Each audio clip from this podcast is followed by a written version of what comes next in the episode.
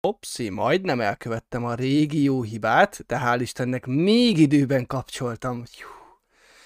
Szóval, sziasztok, üdvözlünk mindenkit a Space Junkie YouTube csatornán. E, a TechQ adásunkat látjátok, ez már a kilencedik adásunk, és töretlenül megyünk vele előre, hál' Istennek Falucskai Norbi folyamatosan ellát minket egyre jobb témákat, Dr. Falucskai. Jó, oké. Aki esetleg lemaradt volna a hét eseményeiről, nagyon sok minden történt, nézzétek a YouTube csatornánkat egyébként, vannak összefoglalók. Név szerint ugye tegnap előtt, mikor szerdán este repült az SN15-ös prototípus, sikeresen landolt, úgyhogy nézzétek, olvassátok a híreket is a YouTube, eh, bocs, bocs elnézést a spacejanky.hu oldalon, és szerintem mi nagyon nem sokat fogunk beszélni, mert szerintem mindenki hót halál fáradt, úgyhogy Norbi, benned van a bizodalmunk, akit legalul láttok. Szia Norbi! Na, sziasztok! Szóval mindenek alatt.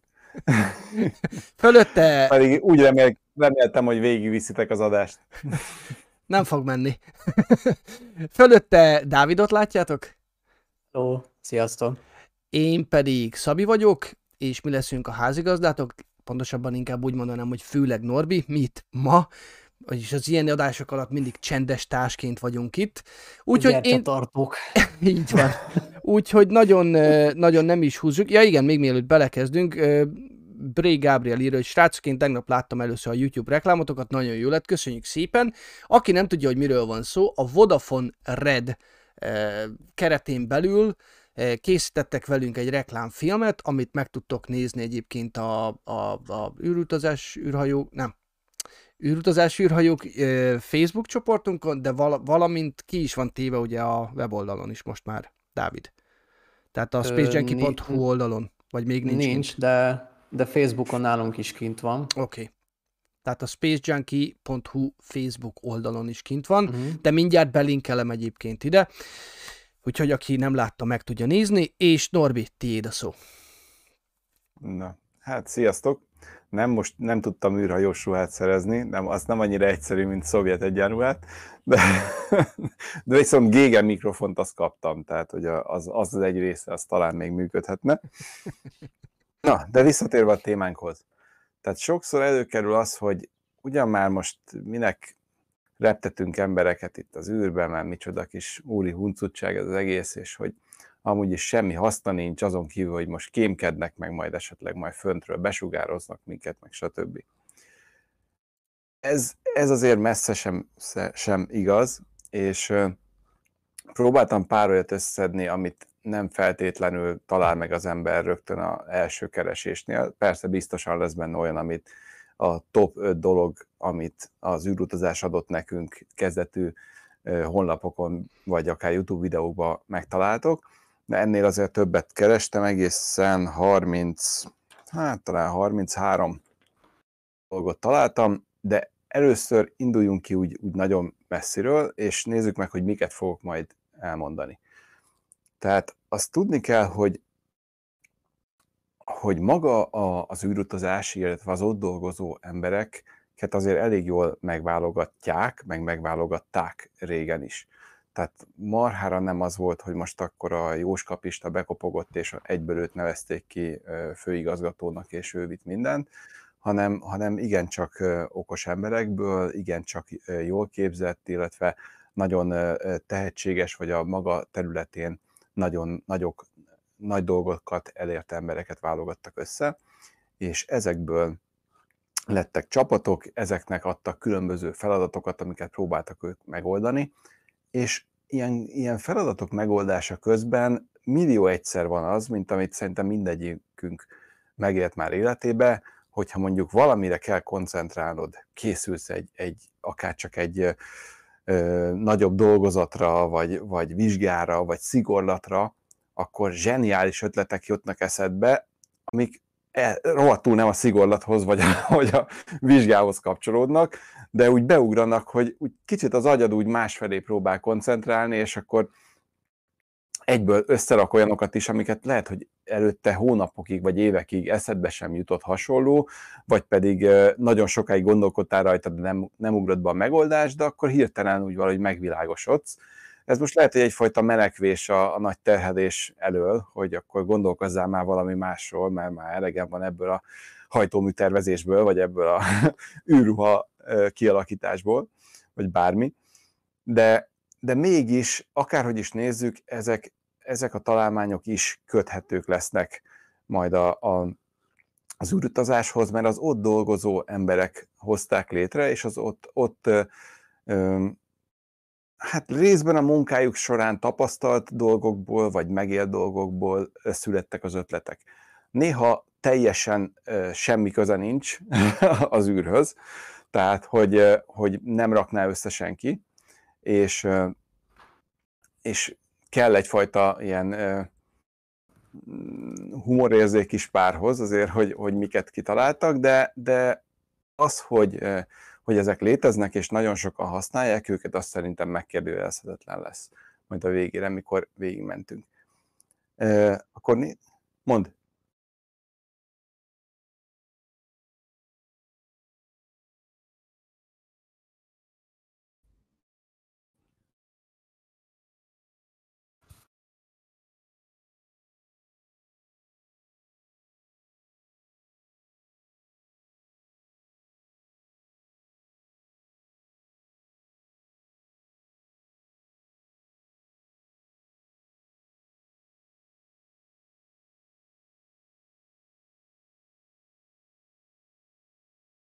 Igen.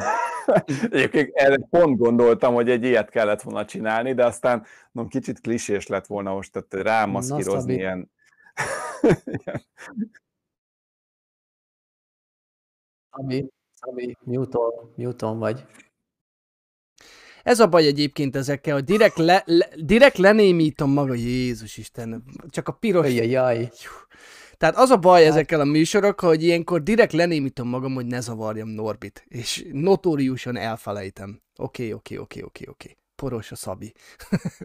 Jó, vissza is adom a szót. Monty Python. Ezt akartam Igen. mondani. Szóval, szóval, aki nem hallotta, akkor mit adtak nekünk a rómaiak? Volt csak kicsit hosszabb, illetve, illetve az, hogy, hogy hányszor merül fel az, hogy hogy az egésznek mi értelme van, és hogy nem is adott nekünk semmit. És azt már előre leszögezem, hogy biztos, hogy fognak kimaradni dolgok, de remélem, hogy fogok tudni mondani olyat is, amit, amit nem ismertek. Na, akkor nézzük azt, hogy mi az, amit mindenki tud, és, és nagyon általános, és azért, azért úgy, úgy a legtöbb embernek beugrik, hogy mire jó az, hogy indítanak rakétákat, és hogy feljuttatunk különböző műholdakat.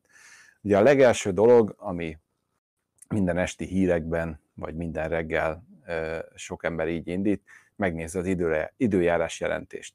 A globális időjárás jelentés, tehát önmagában az, hogy egy látható, illetve infravörös spektrumú kamerákkal a, a felszíni, felszínt, illetve a felhőzetet nézik, a felszín hőmérsékleteket, és ez alapján jósolnak meg különböző viharok kialakulásait, vagy azoknak a haladási irányát, akár folyóknak az áradását, egészen pontosan lehet követni azt, hogy most hogy, hogy vonul rá az árhullám, be lehet lőni, hogy most mikor fogja elérni azt a szakaszt, mikorra kell, hogy, hogy meg végignézzék a gátakat, vagy akár megerősítsék. Különböző jégárakat is lehet követni, még a hóolvatást is ugyanúgy, mint ahogy a tűzvészek, illetve azoknak a, a terjedését. Szabi már lehet, hogy be is rakta a, uh-huh. az egyes képet, uh-huh. 001-es képet, itt pont a meteorológiai részről van. A következő dolog, az pedig a távközlés.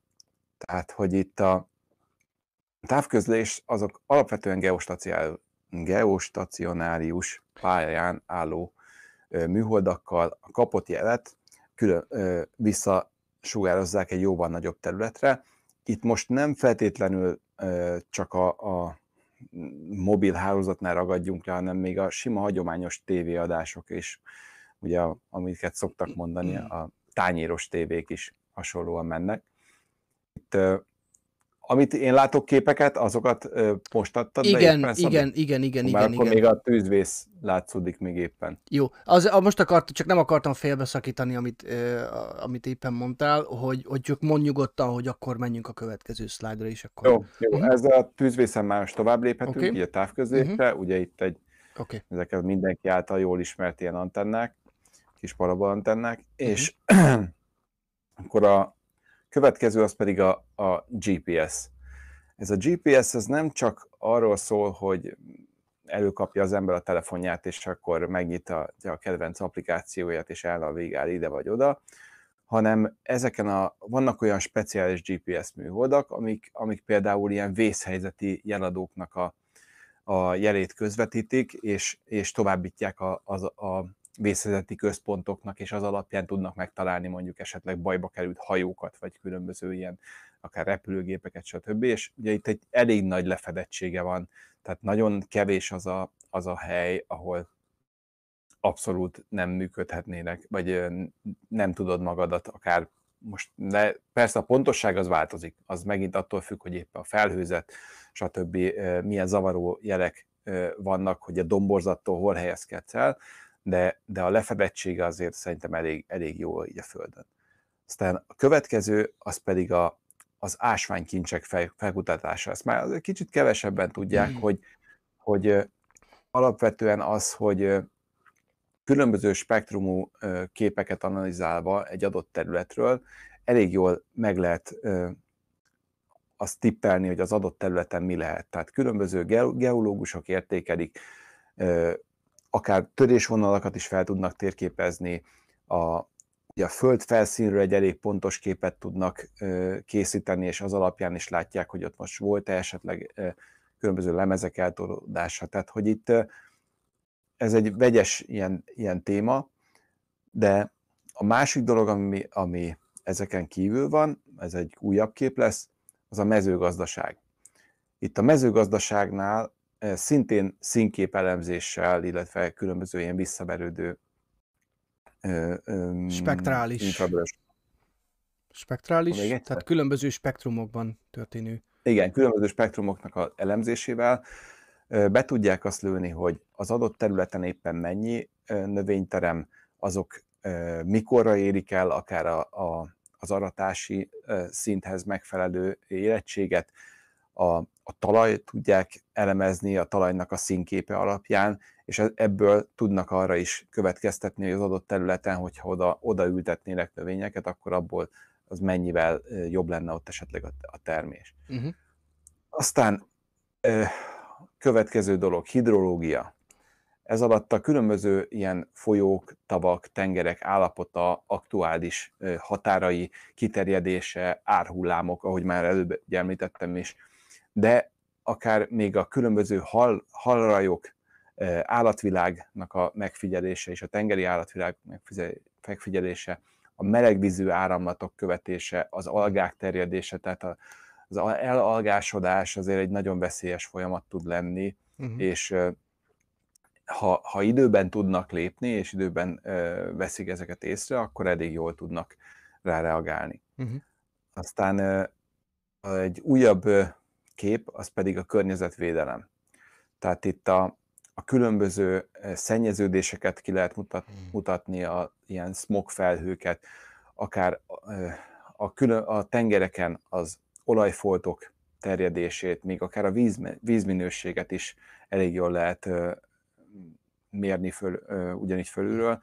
A füst és szárópor terjedést, és, illetve aznak szennyezését, és a a szennyeződések rétegződését is még meg lehet állapítani a különböző légrétegekben. Tehát még azt is be tudják lőni, hogy körülbelül milyen magasságban vannak ezek a, az adott ilyen mm, orfelhők mondjuk. Tehát, hogyha adott, ha éppen az van, de füstfelhőtől kezdve sok minden lehet, de homokviharokat is ugyanúgy lehet követni.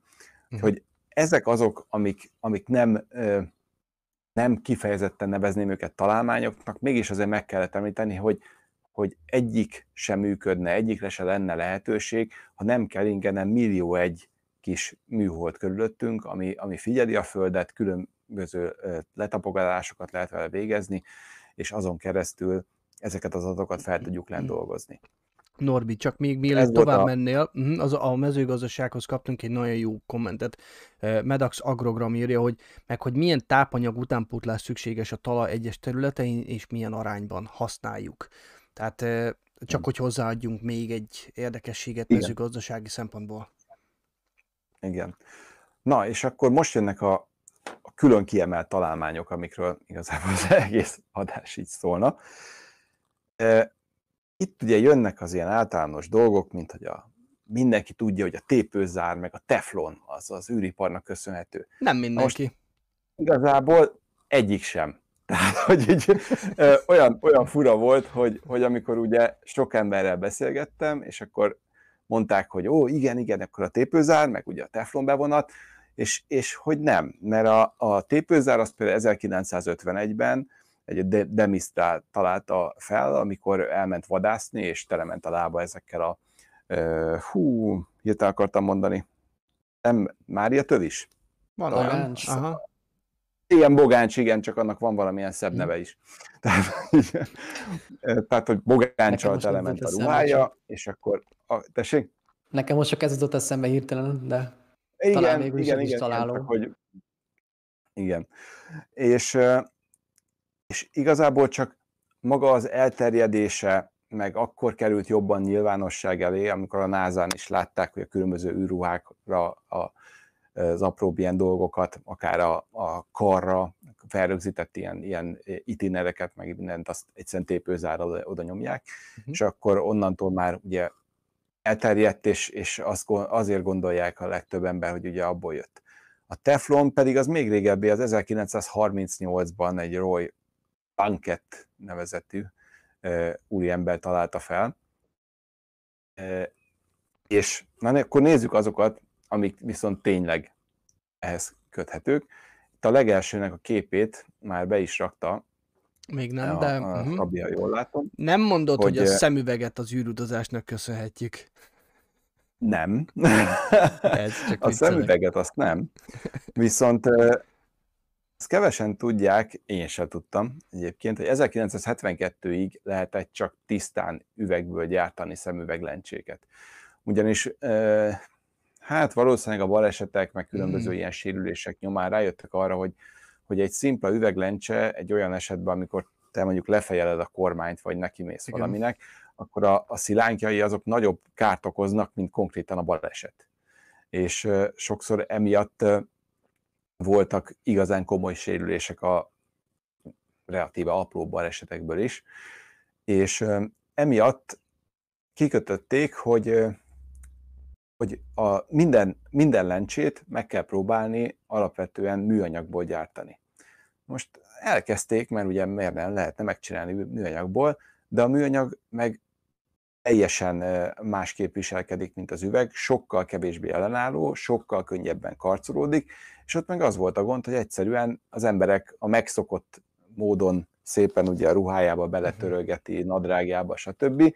És hip-hop az egész üvegen már nem látott át, mert nem egy, egy vízüveg-szerű volt, tehát egy teljesen áttetsző, hanem már ez a lassan ilyen tejüveg volt, és azért nem látott, mert a lencse még jó volt, csak mert össze-vissza volt karcolva. És 1983-ban volt egy olyan feladata a, a NASA-nak, hogy az űrruhára, tehát maga ugye a sisak része a szkafandernek, az minél ellenállóbb legyen, de cserébe ugye könnyű, nehogy mhm. elpattanjon, stb., és ott is műanyagból indultak ki, és ott fejlesztették ki erre a, ezt az eljárást, amivel tudták, meg tudták keményíteni a, maga a, a külső, tehát egy olyan réteget tudtak rajta képezni, ami már karcáló, és ebből jöttek a karcáló lencsék, amik 1989-ben kerültek ki. Még egy dolgot előre mondok, nagyon-nagyon, sőt szerintem majdnem az összes találmánynál a názát fogom emlegetni. Én egészen biztos vagyok benne, és ezt most nem kell feltétlenül a, a Burán programos adás, adásnak betudni, hogy nagyon sok találmány ugyanúgy megszülethetett akár a Szovjetunióba, vagy Oroszországba, vagy bármelyik űrprogramba, csak éppen a, most mondjam azt, hogy Szovjetunióban nagyon ritka volt az, hogy egy embert ismertek el bármiben. Tehát sose mondták azt, hogy, hogy Iván kitalálta nekünk a, a hogy hogyan, hogyan lehet egy sokkal ö, ellenálló lánctalpat gyártanunk mondjuk, vagy hogyan tudunk sokkal jobb munkagépekhez jobb munkahengereket gyártani. Mert ott azt mondták, hogy az állam, vagy az adott kollektíva. gyár, vagy a kollektíva találta ki, tehát ott nem voltak annyira egyedi elismerések, és emiatt egy kicsit így beleolvadt valószínűleg az ottani találmányok, beleolvadtak az egész Szovjetunióban kitalált ilyen dolgokba, mm. és ez alól szerintem Kína se nagyon kivétel, tehát mm. ott is elég kevés ilyen individumról hallunk, aki most hú, és kitalált valamit, és meg tud valósítani, és támogatta az állam. Mm. Tehát, hogy emiatt vannak inkább most názásabb találmányaink, úgyhogy előre is elnézést kérek attól, aki, aki tud ezen kívül, teljesen jó, nyugodtan adjátok hozzá majd a kommentekhez, biztos, hogy, hogy csak uh-huh. gazdagítja az adást. Következő, uh-huh. is, ez pedig a fülhőmérő lesz.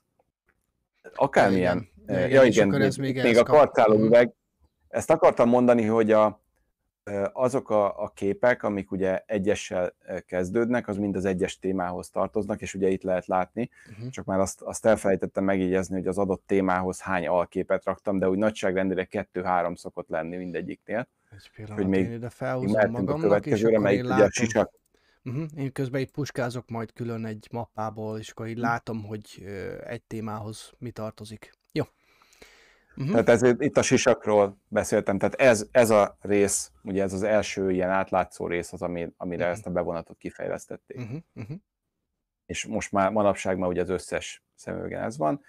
Tehát itt van a, a fülhőmérő, ez szerintem azért mostanában, ha nem is feltétlenül a fülhőmérésre, mert most már ugye homloktól kezdve mindenféle ilyen infrahőmérék ők vannak, de az alapeljárást az 1980-ban a csillagok hőmérsékletének mérésére fejlesztették ki, és ez az infravörös megoldást a NASA, NASA ezt használta, és később egy másik cég fejlesztette ki a dobhártya által leadott hőmennyiség alapján pontosabb megbecsülését az adott ember, vagy a, úgy mondom inkább az adott alany testhőmérsékletének, és ebből jöttek igazából az infrahőmérők, amik 1991-ben terjedtek el inkább, vagy onnantól terjedtek át. Manapság azért már eléggé, szerintem bárki bemegy egy patikába, és, és tényleg kaphat, ha nagyon akar, azért kisgyerekeknél elég hasznos lehet, tehát hogy uh-huh. gyorsan meg tudja mondani, és viszonylag azért pontosan.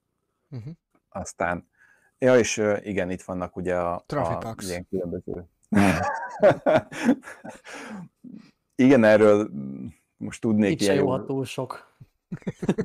jó, közbe, közbe dobok egy jó kis alapsztorit. Egy ismerősem volt uh, kirendelve zajmérésre egy, egy főút mellé, és szépen leállították a háromlábú tetején a mikrofonnal, és úgy körülbelül minden ötödik autó, ami elment mellettük, a satufég visszatolatott, hogy gyorsan mentem esetleg, kicsit visszacsúlt.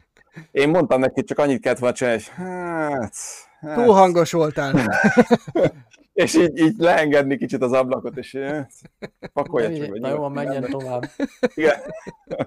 Úgyhogy igen, tehát megtévesztető kicsit, de az inkább az amerikai filmekbe szokott lenni, meg a, a taxi filmekben, ugye ez ilyen kézi dolgok. Itt is használják ja. Angliában. Na, igen, igen, elkanyarodunk. Igen, A Trafipax nem az űrkutatásnak köszönhető. Igen. Viszont a következő, az pedig a cipőtal betétek. Na, ezt ugye gondolom mindenki tudta, hogy a, az Apollo küldetésekre tervezett ilyen űrruhákhoz elég ilyen különleges ilyen csizmák tartoztak, eh, amelyik azt próbálták, hogy a, csökkenteni a, az űrhajósokra ható terhelést. Mert azért annak ellenére, hogy most azt látjuk, hogy hip-hop ugrálnak jobbra-balra, azért az, tehát vinni magukkal elég sok mindent vittük, vittek, akár csak ha azt nézed, hogy, hogy ugye a hozzátart, a ruhához tartozó hűtés, fűtés, az oxigén oxigénkészlet, maga a ruha, ruha sem feltétlenül egy ilyen kis egy grammos szövetanyag, úgyhogy ott, amikor mondjuk nagyon meglendülsz, vagy magasabbról esel, akkor ott a izületeiknek nagyobb terhelést kaphatnak, és ezért készültek fel arra, hogy minél jobban csillapítsák, és ebből jöttek később az energiaelnyerő ilyen talbetétek, és még egy ideig annó, amikor kijöttek, még reklámozták is így, hogy a hmm. NASA technológiát, jó, tudom, ezt mindenre rá szokták húzni, mert ezek ilyen, ilyen univerzális ilyen dolgok. Na, és akkor jöhet a negyedik találmány, ami pedig a láthatatlan fogszabályzó. Tehát ez, ez így ebben a megnevezésben egyébként én még nem hallottam, de lehet, hogy csak én, én nekem nem volt ezzel kapcsolatom. Ez igazából egy ilyen áttetsző anyagból készült fogszabályzó, ami polikristálos alumíniumoxidból áll, ez TPA, vagy TPA-nak rövidítik, amit alapvetően katonai felhasználás miatt fejlesztett a NASA, hogy különböző ilyen hőkövetős ilyen rakéták feltérképezésére, követésére, és ezekhez a radarokhoz kellett egyébként egy erős ilyen anyagból egy áttetsző kupola. És ez a Crea, Creadin cég a 3M-mel együtt gyártotta, amennyire jól tudom, az első ilyen, ilyen fogszabályzókat is, ezek az anyagokat. Hm. Úgyhogy ez egy ilyen, ahogy Érdekes. látjátok, ez is egy ilyen NASA találmány. Aztán az ötödik, nem tudom, hogy ehhez volt-e több kép, szerintem lehet, hogy nem. Ehhez csak egy van. Uh-huh. Jó, akkor az ötödik, az pedig a mindannyiunk által használt ilyen vezeték nélküli ilyen szerszámok. Uh-huh. Tehát azért, aki kicsit is barkácsol, azok, azok azért, ha más nem egy ilyen, egy-egy ilyen aksis fúrót, ahogy szokták mondani, más helyen már csavarbehajtónak, akkumulátoros vagy elektromos csavarbehajtónak mondják, ezeket használják, és, és úgy eszükbe se jut, hogy, hogy elsőnek ezeket a hold küldetésekre fejlesztették a NASA-nak, igazából ez egy fúró volt az első ilyen akkumulátoros ilyen fúró, és a Black Endekkel gyártotta. Uh-huh. Ezen kívül még lesz egy kb. hasonló dolog a szintén Black Endekkeltől, de majd erre visszatérünk. Aztán... Mielőtt, mielőtt ez, erről tovább megyünk, elnézést, de ide be kell, hogy tegyek egy idevágó videót, mert szeretném, ezt főleg családosoknak ajánlanám, egy fél pillanat is nagyon gyorsan megkeresem, ugyanis van okay. fent a videótárunkban egy videó, ami a Michael Fall nevű astronautáról szól. Ugye arról, amikor a, a, a, a Miren ugye eltöltött egy kis időt, és hát egy nagyon jó kísérletet végzett, nagyon poénos kísérlet, és azt szeretném megmutatni egy fél pillanat. És konkrétan ez arról szól, hogy ugye van fent nála egy fúró, és hogy milyen érdekes, milyen érdekes dolog Sejtem. ez. Sejtem, milyen érdekes dolog ez, amikor az ember mondjuk megpróbál fúrni a nemzetközi űrállomáson. E, így van, itt van. És Na. megszorul a fúró. Nem. Tehát itt a videó, Nem? egyébként megtaláljátok a, a, mondom a műsortárunkban, de ha én ezt elindítom, akkor látni fogjátok, hogy hogy ő szépen megpróbál valamit fúrni, de hogyha nem rögzíted le magad, akkor Igen. konkrétan, Igen. akkor ilyen furcsa dolgokat lehet az űrben végezni egy fúró, csak ha már az ilyen... Igen, ez a tipikusan a erő ellenerő. Tehát, hogy így... Igen. Igen, szóval ezt a videót mindenkinek tudom ajánlani, a videótárunkban van Michael Fall, nagyon sok, tehát elmeséli a sztorit, és emellett nagyon sok érdekes dolgot, kísérletet végzett a jó, és ennyi lett volna csak a kitérő elnézést. Teljesen jó. Na, akkor hatodiknak pedig a, hát szerintem azért ez is ismert, a különböző ilyen csapvízszűrők. Tehát, hogy ezeket a, ez a reverse osmosis és a többi néven most már ismerté vált szűrőket alapvetően szintén a NASA fejlesztette ki, és hát most ezen mit lehet szépíteni? A, a, az emberi vizeletből a víz kiválasztására, tehát hogy alapvetően azért az űrhajósoknál... Biológia. Igen, tehát hogy meg lehet oldani ezt is, nem feltétlenül kell végig gondolni, hogy amit megiszol, már egy, egyszer megittad. Tehát Igen. A túlélés az, az azért sokszor fölülírja ezeket a dolgokat, tehát ez fontosabb. és mai napig jól működnek, sőt olyan szinten, hogy, hogy egészen szennyezett vizekből is tudnak, mert úgy szennyezett, hogy, hogy ilyen nagyon apró részecskékkel, vagy akár vírusokkal, baktériumokkal uh-huh. szennyezett vizeket is le tudnak már szülni. Itt megint az a kérdés, hogy persze ki mennyit akar költeni, mert alapvetően maga a technológia már hozzá, hozzáférhető bárkinek a számára. Tehát uh-huh. azért ilyeneket tényleg lehet kapni. Uh-huh. Szinte már azt mondom az összes ilyen ö, csapos boltban, mond.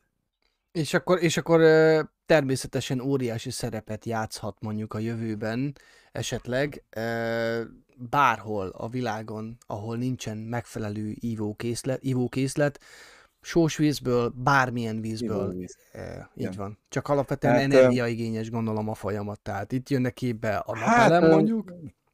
Vagy, vagy, vagy, idő, vagy idő, vagy energia. Tehát ugye itt egy, egy valamilyen szinten nyomás alatt kell azért ennek így lennie, uh-huh. de de az biztos, hogy nagyon jó megoldás, sőt vannak ilyen, ilyen hurcolható, tehát ilyen tényleg magaddal vihető kis uh-huh. hátizsákba berakható dolgok, akik, akik nagyon szeretnek így ilyen önállóan eltévedni a semmi közepén, azoknak, azoknak vannak ilyen kis mentőkészletek, be is már ilyet, ilyet láttam. Uh-huh. Úgyhogy uh, szerintem egy, egy tényleg jó technológia, és, és abban egészen biztos vagyok, hogy az édesvíz ez egy nagyon nagy kincs lesz. Tehát uh-huh. én azt így, amennyire nem vigyázunk jelenleg az édesvízre, pont annyira fog majd hiányozni szerintem uh-huh. néhány évtizeden belül. Ugyan még, ugyan még természetesen még, még korán sem járunk a vége, végének az mai elő, élő adásunknak, de azért az már teljesen kezd körvonalazódni, hogy ugye a Földön itt, bárhogy is nézzük, vagy legalábbis a Föld nagy részén habzsidőzsi van. Tehát mindenből nagyon sok van. És, és, és bele se gondolna az ember, hogy esetleg eljöhet az a pont, amikor nincs. E, egyrészt, másrészt meg amikor az ember az űrben él, mondjuk nagyon jó példa rá az eddig eh, létrejött űrállomások, a Skylab, a, a Szajút, a Mir és a nemzetközi űrállomás eh, projekteknél, hogy ott, ott tehát nem vihetsz mindent a Földről, mert jelenleg még a pre-Starship időkben, mondjuk így, még egyszerűen iszonyatosan drága bármit az űrbe juttatni. Tehát ötször meggondolják, hogy az, a, hogy az az ellátmány, az mennyi víz, mennyi, vagy hát nem mennyi víz, de a víz mellett, vagy az alapvető eh, élelmiszer is, és eh, alapvető túléléshez szükséges alapanyagokon kívül mi az, ami még feljut. Tehát eh, igenis mindent újra kell használni, mindent is, és, és, és annyira kevésbé kell szennyezőnek lenni, vagy, vagy pazarlónak inkább lenni, amennyire csak lehet a nemzetközi űrállomáson is például. Igen. Tehát ez, és most ez még tényleg egy közeli dolgok, tehát ha egy uh-huh. másik bolygóra akarunk elmenni, ott esélytelen az, hogy most holnapra berendelsz valamit, uh-huh. feldobod, és akkor kihozza az Amazon, tehát uh-huh. így nem, nem igazán így fog működni, úgyhogy ott, ott tényleg lehet, hogy lesznek olyan emberek, akik soha nem fogják és nem fognak, sőt, biztosan lesz olyan, aki soha nem fog visszatérni, tehát nagyon sok áldozata lesz az első körben, mint ahogy mhm. mindennek. De mm. erről már szerintem beszéltünk párszor, hogy azért ez, ez így nem lesz egyszerű. Úgyhogy, Igen. Na de visszatérve, mert még csak a hetediknél tartunk, és még nagyon sok van hátra. Tehát a hetedik, amit már előtt azért említettem egy kicsit félig, meddig ez a műholdas navigáció. Tehát alapvetően a NASA fejlesztett olyan műholdakat, amik segítettek kommunikálni a, a Föld felszínnel, és, és ez lett tovább gondolva később a, a különböző navigációs rendszerekké. E, aztán a rákövetkező a nyolcadik, csak nem tudom, hm. ez raktam már több képet, de lehet, hogy egy elég van. ennyi. Mm, egy van. Ne várj, a hetes van, ugye? Ja, akkor a navigációról Ez volt a hetes, igen. Ja, jó, oké. Okay. Igen.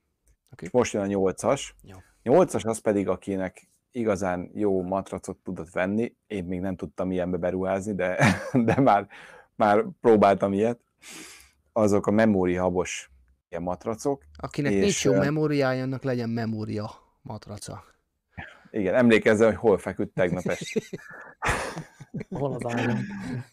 Tehát az a, ezt 1966-ban kezdték a fejlesztést, és ez egy nyílt cellás poliuretán szilikonhab, amit a NASA az űrhajósok üléséhez fejlesztette ki, ugyanis korábban volt az, mint a Forma 1 hogy egyedi ülések mindenkinek, hogy tényleg a legjobban vigye el a terheléseket, mert azért indulásnál ott nagyon komoly gék vannak. Tehát, hogy ha indulásnál végig lenne egy ilyen arckamera, akkor azért kisimulnak a ráncok. Tehát, hogy ott, ott tényleg van, amikor úgy, a, úgy belenyomja őket az ülésbe, hmm. hogyha ott valami kellemetlen csavarra vagy ilyesmi, az akár e, sérülést is okozhat. Tehát nem, nem feltétlenül lenne egy, egy élmény, Főleg, ha még közben csinálnod is kell valamit, mert ha csak ott ülsz és utasként vagy, és kellemetlen, az egy dolog, de ha neked arra kell figyelned, hogy közben mi történik a, a, az adott rakétával, vagy űrhajóval, vagy akár majd jövőben a Starship-pel,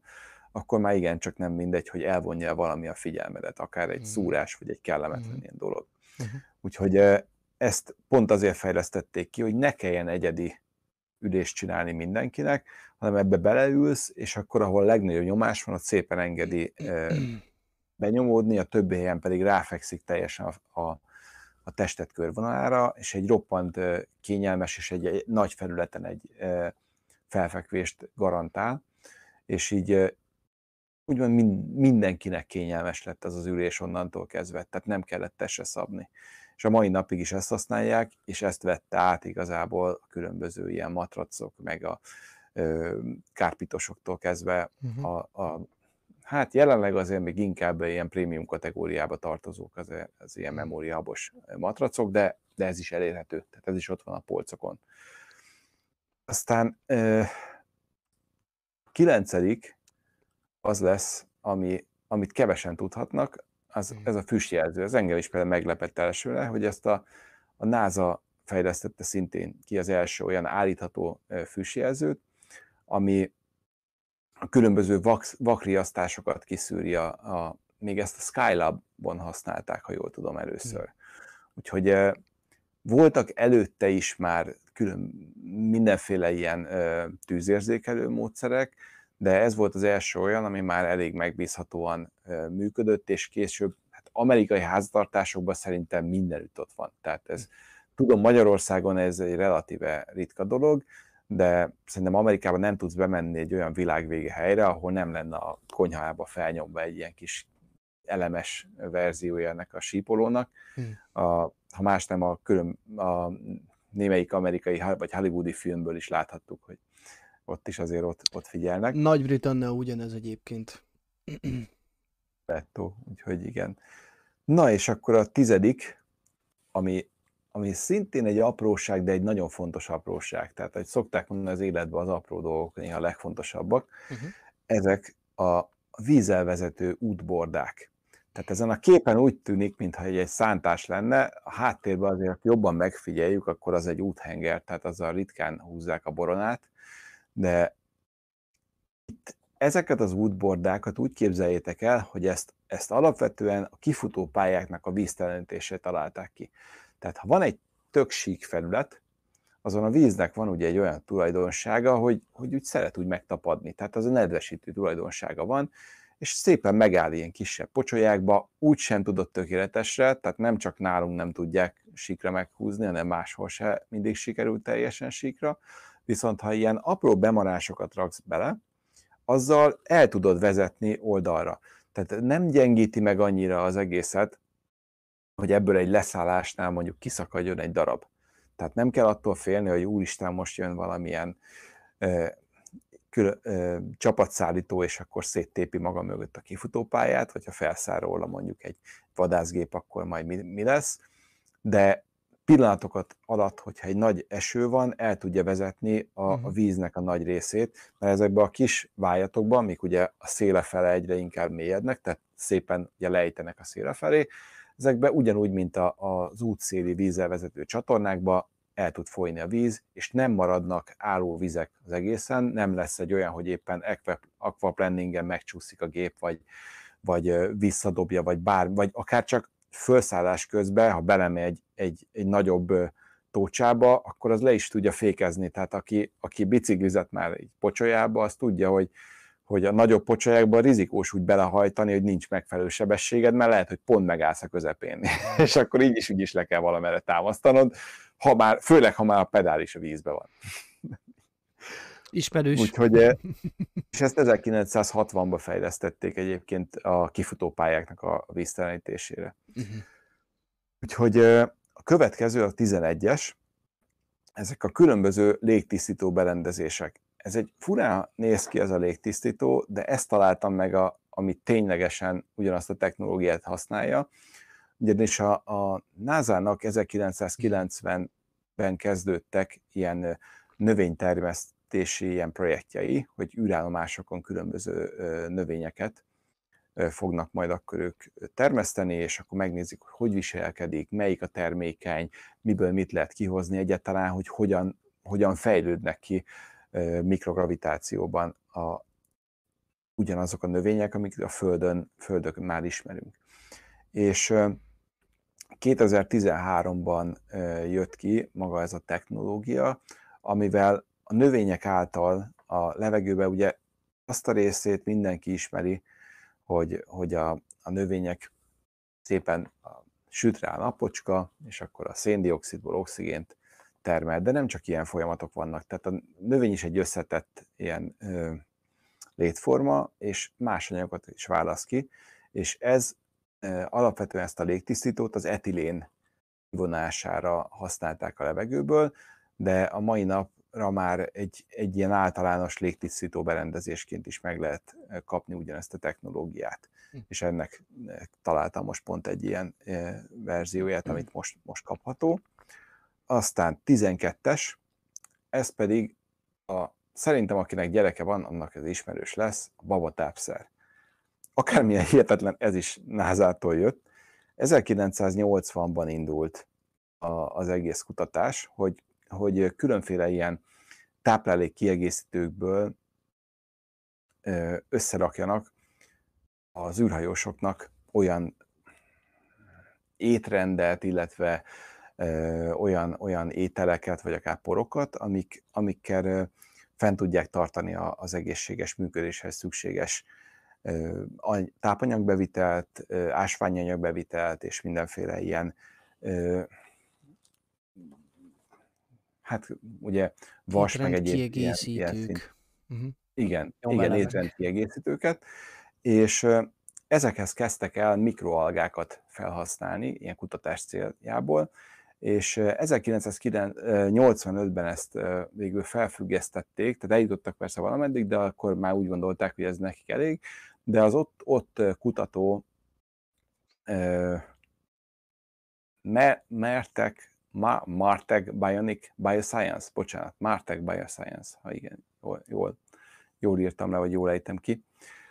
Ö, tehát a ottani kutatókból alapult ez a Martech Bioscience, és ők ebből az alga alapú olajból gyártottak elsőnek ilyen tápszereket, amiket a mai tápszereknek is egyébként egy elég fontos ilyen összetevője, uh-huh. mert egy nagyon jó ilyen alap tápanyagot tudtak kihozni belőle. Aztán a 13-as lesz a, a művégtagoknak a modernizálása. Tehát nagyon régóta léteznek művégtagok, mert mióta szerintem az ember, ember létezik, és mm. szenved baleseteket, vagy akár most háborúban millióknak lőtték a lábát, és ahogy ugye jó kis kosztümös filmekből ismerjük a, a féllábú kalózokat, ott is tudjuk, hogy ott is próbálták valamilyen szinten pótolni az elveszett testrészt.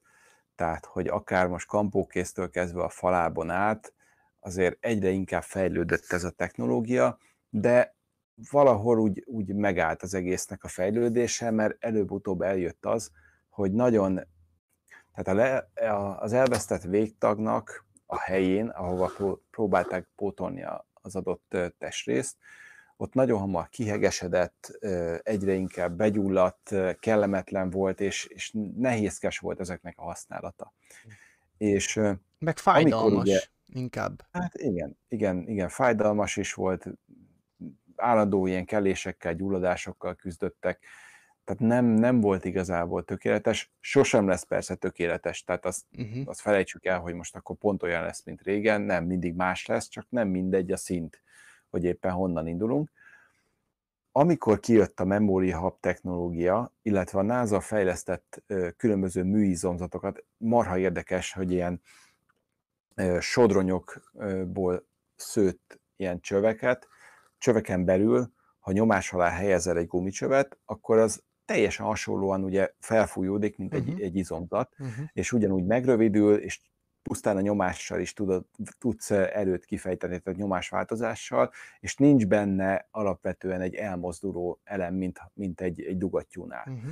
Tehát, hogy egy, egy sokkal többször használható, gyorsabban mozgatható, persze mások a löketek, mások az erők, de, de tényleg, hogy ezeket mind-mind össze, összerakosgatva, szépen lassan olyan bőr és művégtak közötti ilyen, ilyen súrlódások, csökkentéseket tudtak végül megoldani, hogy nem keletkeztek ilyen égés, tehát a, a kidörzsölt részeken nem égett meg a bőr, tehát hogy ez az egészet úgy tudták összehozni, illetve a hőátadást is el tud, meg tudták, vagy ö, hőátadást is tudták kezelni, és ebből már egy sokkal-sokkal jobban használható művégtagok jöttek ki, és ez egy nagy lendületet adott utána a művégtagok fejlesztésének. Tehát tényleg ezt a korábbi stagnálást, ez hirtelen újra elindította egy, egy fejlődési irányba. Uh-huh. Tehát, hogy ezt tudom, hogy ez nem mindennapi dolog, meg ezzel reméljük, hogy, hogy kevesen találkoznak, de, de mégis valahol, valahol azért ez, ez szerintem egy, egy igazán fontos dolog, hogy azért olyan emberekkel is tudjunk foglalkozni, akik, akiknek ilyen, ilyen sors jutott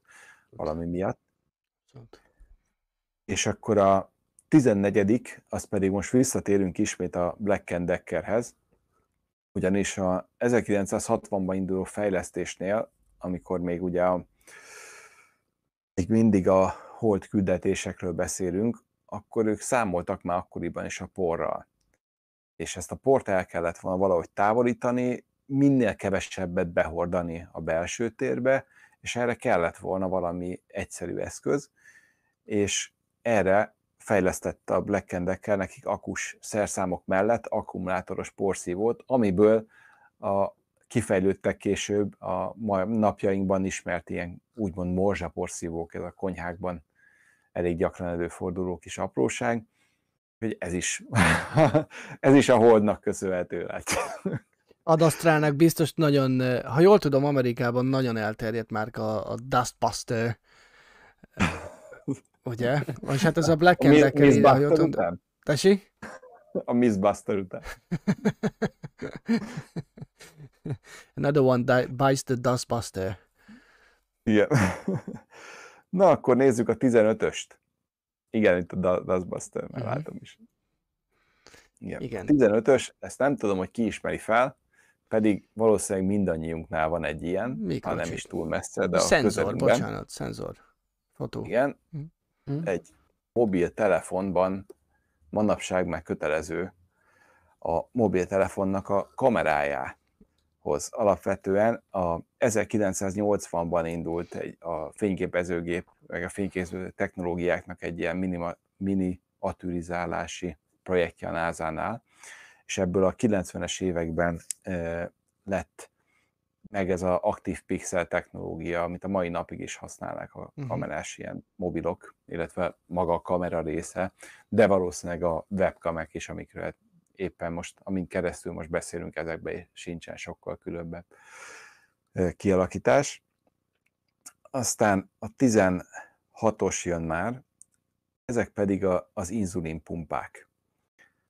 A, az inzulinpumpa megint egy olyan dolog, hogy, hogy ezzel se találkozik mindenki szerencsére, viszont hogyha ha kell, akkor nagyon, nagyon kell. Mm. Tehát, hogy ez, ez, ez nem, egy, nem egy ilyen nice to have dolog, hogy akkor hát ha majd, majd, hogyha futja rá, akkor majd veszek, mm. mert akinek tényleg olyan szinten károsodott, vagy tönkrement hasnyálmirigyben az inzulintermelése, vagy csak akár ö, ilyen zavara van, azoknak ez, ez életmentő lehet.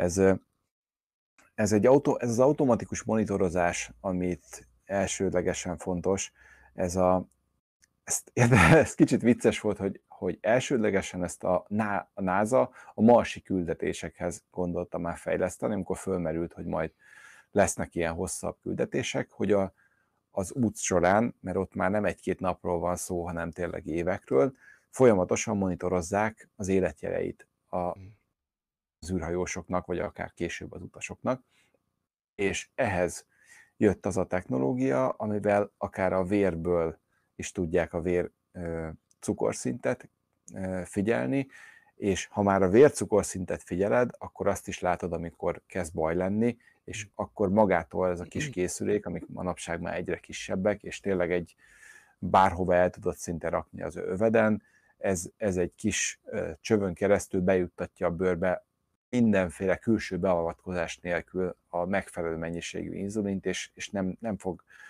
kómába vagy besokolni az adott, hát most mondom azt, hogy paciens vagy beteg. Uh-huh.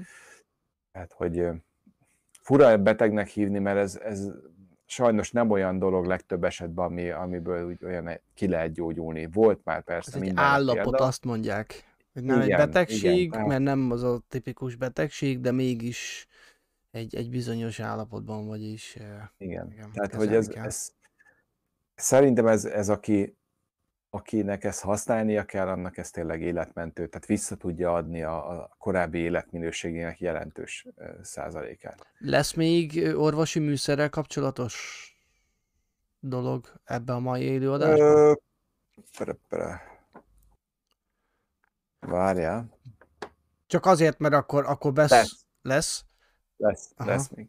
Mert csak annyit akarok mondani, hogy ugye most fejeztem be a, az Expense nevű sorozatot, és, és ugye hát űrutazásról szól ez a sorozat, többé-kevésbé, és ugye van benne egy, egy ilyen nagyon komplex eh, egészségügyi kütyű, ami gyógyítja az embert, monitoroz, be kell dugni a kezedet, és ugye ezek, biztos vagyok benne, ahogy az űrkutatás egyre nagyobb mértéket fog ölteni, egyre több ilyen komplex, monitorozó, nem is tudom, olyan szerkezeteket fogunk látni, amik, amik nem bonyolultak, nem kell szurkálni, hanem kívülről meg tudja állapítani, hogy mi a bajod, hol tört el, hol sérült, melyik szerved nem működik, és többi. És, és természetesen ezeknek óriási hasznát fogjuk venni itt a Földön is a jövőben. Tehát én biztos vagyok benne, hogy még egy hatalmas forradalom előtt vagyunk most. E- ebből Igen, a szempontból tehát, is. Akár az űrkutatás, akár csak kicsit furán hangzik, de tényleg akár a, a különböző ilyen sci-fi filmekből is marha sok ötlet jöhet, és, és vannak azért hasznos dolgok is. Tehát most nem feltétlenül kell leragadni az ilyen ö, ö, alufóliából összerakott robotos fekete-fehér szifiknél, de tényleg, hogy ez, ezt a részét, hogy, hogy egy olyan önellátó mm, eszköz legyen rajtad, ami tud rád vigyázni, ha, ha ne adj Isten, te elveszteni az eszméletedet, és, és meg tud oldani alapvető dolgokat, ez uh-huh. egyre inkább előtérbe kerül. Akár uh-huh. az autóknál az önvezetés, akár a, a, a repülőknél is, ugye, tehát lassan, nem is lass, lassan, tehát ugye ö, volt pilóta, akivel ismer, ismerősöm, ki mondta, hogy azért már nem egy olyan gép van, ahol, ahol tényleg azért a pilóták, vagy hát nem is kell messzire menni, SpaceX-nek. Uh-huh. Ugye ja, a, most ami maga... ugye, igen, a Crew Dragon. Igen. Tehát azért a, vannak a... ott, hogyha bármi történik, akkor legyen ott egy emberi szem. Hát nem azért vannak ott, de, de az irányítás része nem rájuk tartozik, de bármikor be tudnak avatkozni. Igen, tehát hogyha most helyettük beüntetnél négy csimpánzt, és most azt nem bántásnak mondom, hanem hogy vagy akár négy plusz állatot, azzal is elmenne. Igen. Tehát, hogy ha ő, minden, ha minden rendben ahol... megy, természetesen. Igen, persze, ha, ha nem megy, igen, tehát a legrosszabbra készülve vannak ők ott. Igen. De maga a technológia az már vigyáz rá. Uh-huh. Tehát, hogy tényleg azért, azért nagyon sok olyan dolog van, ami, amit összeraknak, és, és ezekből is vannak.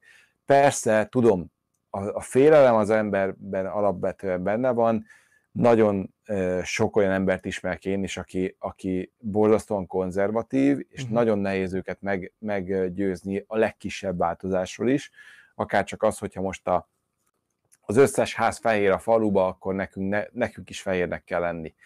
Tehát és ez még, ez még nagyon messze van attól, amikor, amikor azt akarnád elmagyarázni neki, hogy igen, ez amit a karodra teszünk, ez akár újraélesz téged. Tehát, hogy így, mi van? Akkor meg is ölhet. Tehát, és igen, így, igen, igen, tehát, igen, igen.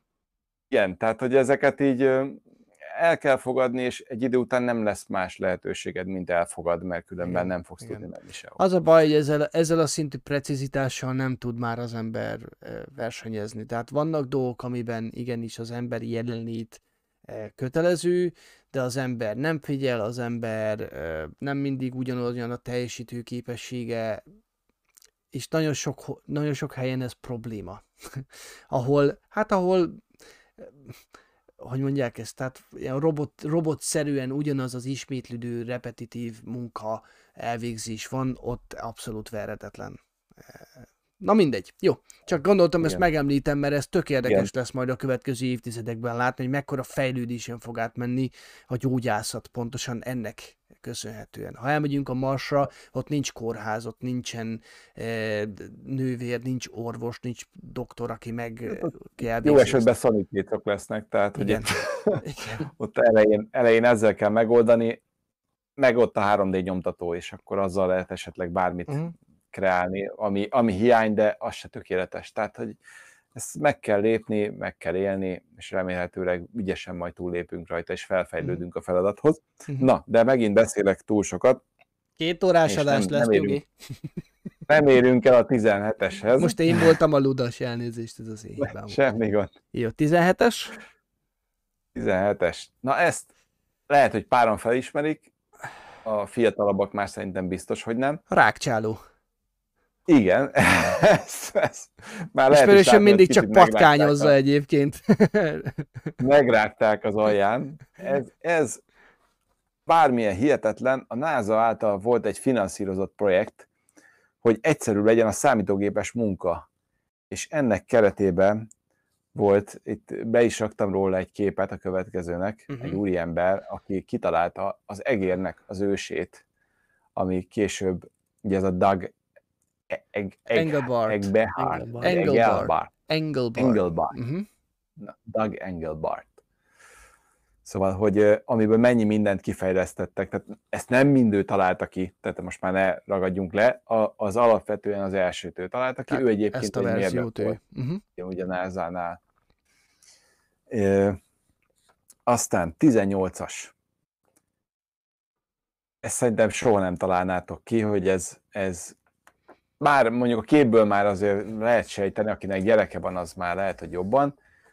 Nem, a mű, Ez műanyag? Egy... Nem, nem a műanyagra. Jó, mindegy. Igen, nem találom. E, műanyagból van az egész, de 1982-ben egy Lonnie Johnson nevezetű mérnök egy új típusú hűtőrendszer tesztje közben nyakig elázott, mert otthon próbált összerakni valami kis mintát, és valahogy nem jött össze egy illesztés, és telibe nyomta ugye őt a, a nagynyomású víz, és ekkor jött az ötlet, amit el, elsőnek Power Drechernek, vagy igen, Drechernek hívtak, uh-huh. ami lényegében a túlnyomásos vízipisztoly volt. Ez volt az első verziója.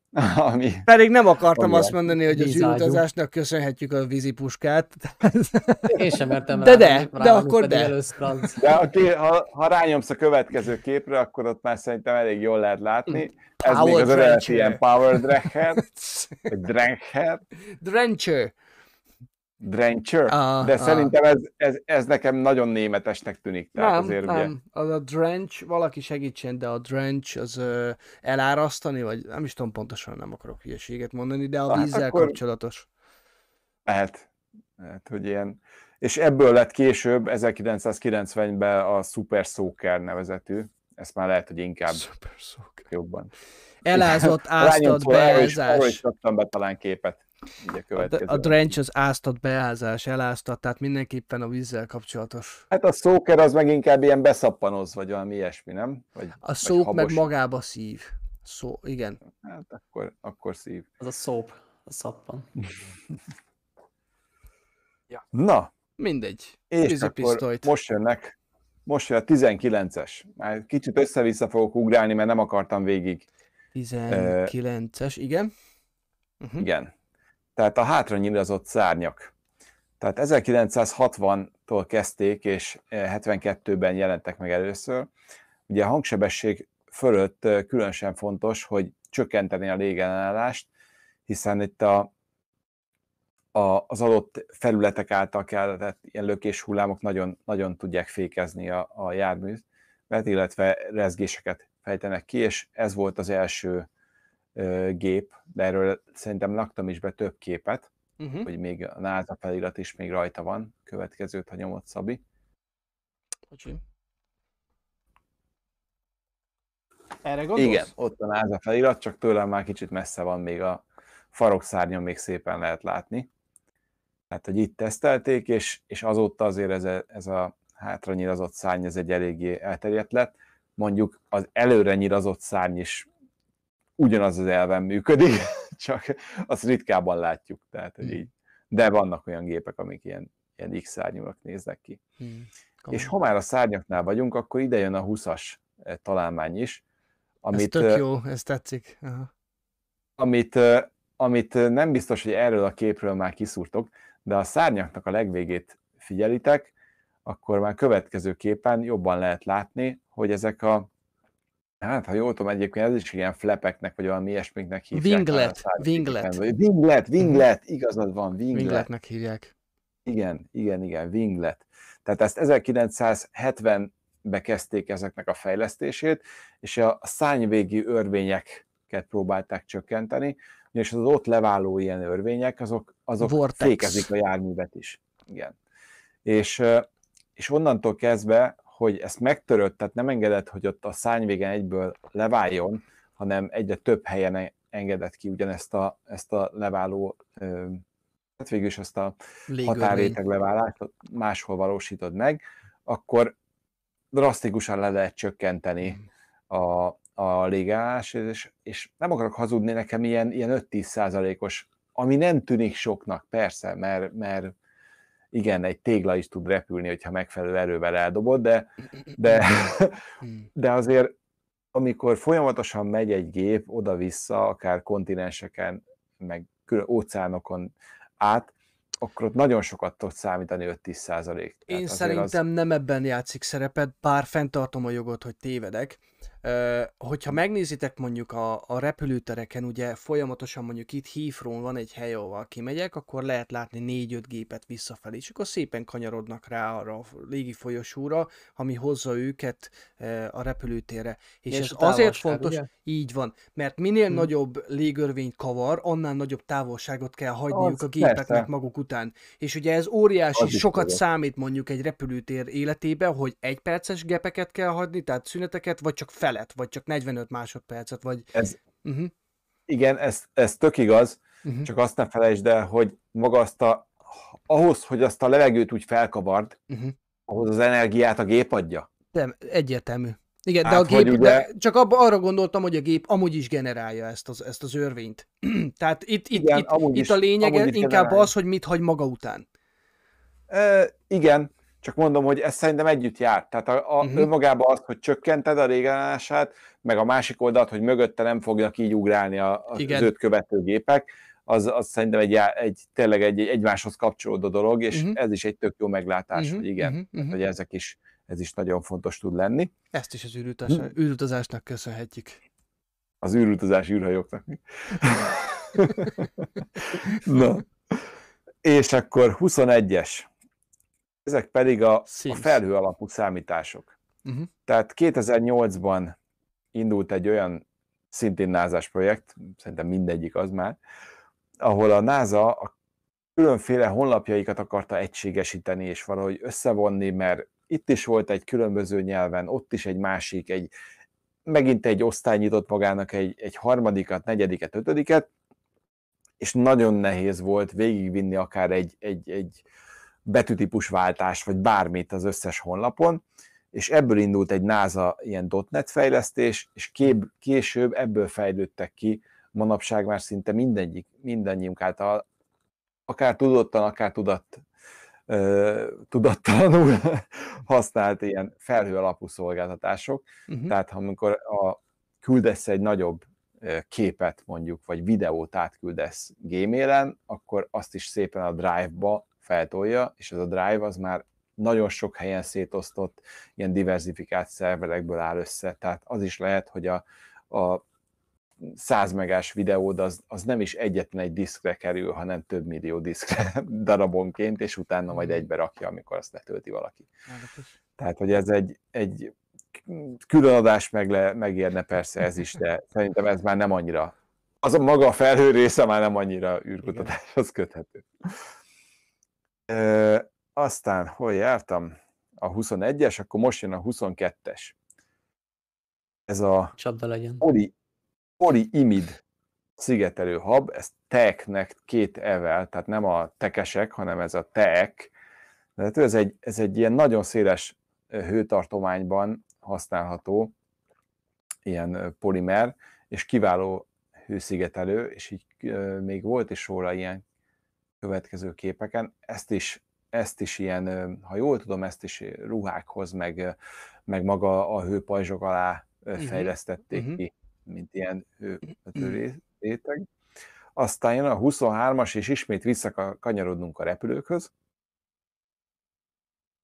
Még megvárom a képet. Bocsánat. Semmi gond. Itt a sugárhajtóművekről már annó volt az egyik techjúba szó, de nem mentünk végig azért mindegyik verzióján. És az visszanézhető. És igen, igen, igen, visszanézhető. És ugye a sugárhajtómű egy, valahol egy egyszerű szerkezet, és másik oldalról meg új problémákat hoz, és újabb megközelítéseket igényel de a legegyszerűbb sugárhajtómű kialakítás az a legfelsőt láthatjuk, amikor egyetlen egy tengelyre van felhúzva a, a kompresszorlapátok, amik elől összesűrítik lényegében a beszívott levegőt, középen ugye égéstér, a végén pedig van a turbina fokozat, ahol a nagy nyomásból, ahogy expandál a, az égéstermék, az meghajtja a turbina lapátokat, és középen a tengelyen, vagy egy tengelyre van felfűzve, visszahajt az első kompresszor lépcsőre. És ugye ebből indul ki egy, egy, egy folyamat, és ez az, ami, amiből jön végül is a, a tolóerő, vagy a tengelyről utána le lehet venni a fordulatot, és különböző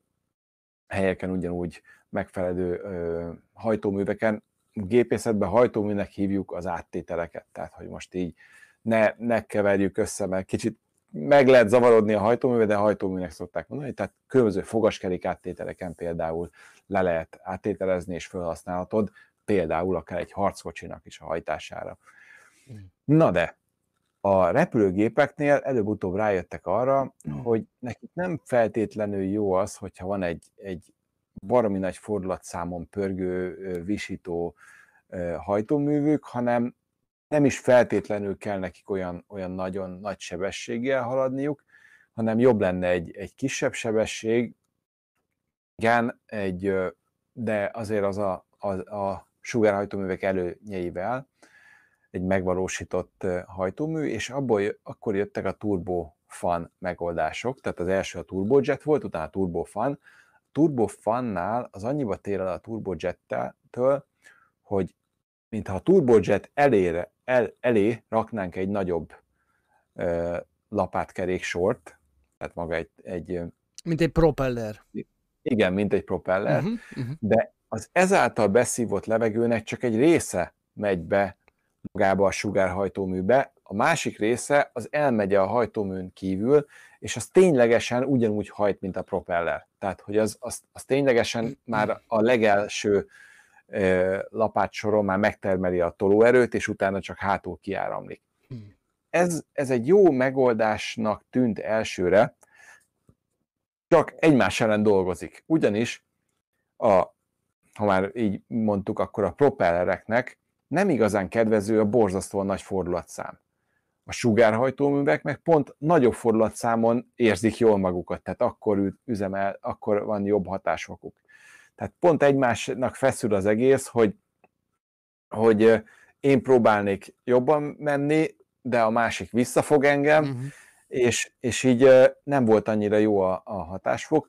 Voltak erre olyan, olyan trükközések, hogy dupla tengelyt raktak, tehát úgy képzeljétek el, hogy volt egy csőtengely, azon belül ment egy, egy másik tengely, és hátul két, két turbinafokozat volt, és az egyiken lees, az egyik az, az lényegében a sugárhajtóműhöz tartozott, a csőtengely, és a, a benti középső tengely pedig a legutolsó turbinafokozat után volt egy másik kisebb turbinafokozat, az hajtott vissza előre. Tehát akkor már meg lehetett oldani ezt külön, de azért azt, hogy, hogy minden megduplázol, tehát dupla tengely, mind a kettőhöz ugye duplán ö, csapágyazás, az egészet úgy belőni, hogy, hogy ne legyen benne rázkodás, mert azért itt a fordulatszámok miatt itt nem ugyanaz van, mint a gumisoknál, hogy éppen megpörgeti, aztán hát majd kicsit ráz, akkor majd visszajön, hanem itt akár le is tudja tépni az egész hajtóművet, hogyha, ha szétrázza. Ha meg kiszakad egy lapát, akkor aztán végképp, tehát hogy abból mm. volt nagyon sok ilyen. Aki légi katasztrófákat néz a Discovery-n, azt tudja, hogy azért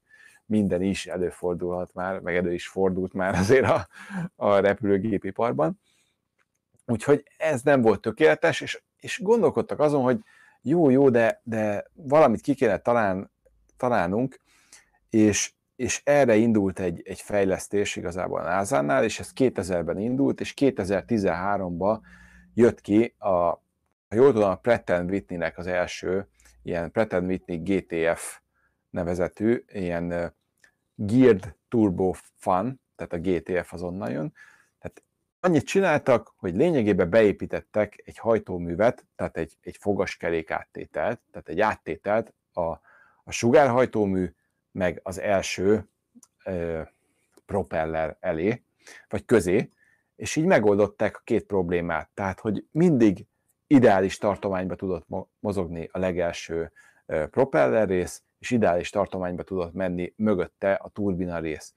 És minden win-win szituáció összejött, és sokkal kisebb fogyasztást tudtak elérni. Ez hogy kapcsolódik az űrutazáshoz, ezt én még nem értem. Hogy ez is egy NASA fejlesztés volt. Uh-huh, uh-huh, uh-huh. Értem, értem, értem, értem. Ezt is a NASA támogatta. Én azt mondom, hogy Tehát a harmadik opciót abba... ők fejlesztették ki. Igen, uh-huh. igen, igen. Tehát ezt ők fejlesztették ki.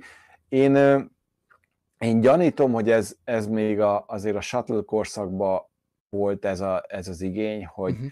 hogy ugye a Shuttle-nek is volt ilyen, ilyen verziója, hogy, hogy mint a Buránnak, hogy, hogy másik gépen szállítsák Igen. az egészet, hogy ott, ott legyen kialakítva, és akkor ott találkozhattak ezzel a problémával. Nem tudom, hogy, hogy vagy, vagy csak simán ugye, mert hátra nyilazott szárnyal is foglalkozott a NASA, uh-huh. tehát hogy így azért uh-huh. ők, mint ahogy szokták is mondani, ez a aerospace, ez csak a magyarban nincs meg így, tehát hogy hm. nincs olyan marha nagy különbség azért a más területeken, tehát ott igen. együtt kezelik igen, a, igen. a légügyet, meg az űrügyet. Igen.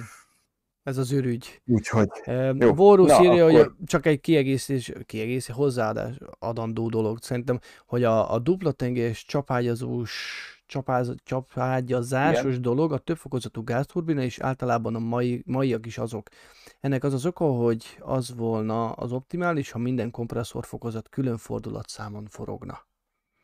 Igen, igen, olyan is van. Én mondom kifejezetten a, ha jól tudom, a ja, hirtelen akartam mondani, ki a másik nagy ilyen gyártó, nem a, csak a Pratt Whitney van fölírva, a Rolls-Royce alapvetően, meg Rolls-Royce. Rolls Azt a Rolls-Royce-nak van, van, igen, tehát a Rolls-Royce-nak van olyan turbofanja, ami, ami, ezen az, ami nem, nem ez a geared turbofan, uh-huh. és, és mégis duplán megvan, de igen, abba is igazad van, amit te mondasz, vagy amit...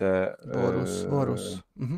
Igen, Szavér említ, de mondom, ezt így külön megtaláltam, hogy, hogy mondjuk ebbe azért az is benne van, hogy szabadalmaknak a kijátszása. Tehát amikor az egyik kitalál egy verziót, uh-huh. hogy mondjuk én, én fogaskerékkel csinálok meg valamit, a másik kijön azzal, hogy hát jó, te fogaskerékkel csináltad meg, én megcsinálom ugyanazt mondjuk hidraulikával. És akkor uh-huh. az elv attól még lenyúlták, de mégsem lehet megtámadni, mert meg, me, megvalósítva másképp lett. Innovatív Tehát, módon nyúlták le, mondjuk így. Igen, ez most erre mondom azt, hogy, hogy a gépészmérnökeket erre tanítják, hogy hogyan lehet másképp kitalálni a dolgokat. De tudjuk jó, hogy a Rolls-Royce a sugárhajtóművek Bentley-e, úgyhogy... Ha már angol. Igen. Jó, oké, mehetünk. Igen. Na, és akkor 24-es, már közeledik a 33. Ja, itt még igen, itt vannak ezek Volt a képek. pár, nem tudom, hogy ezeket mutassam még, de szerintem ezt kibeszéltük. Nem, már kibeszéltük, túl, túl beszéltük. Itt jönnek a, A pénz. sürgősségi, Ne, viccelek csak, hülyéskedek. Igen?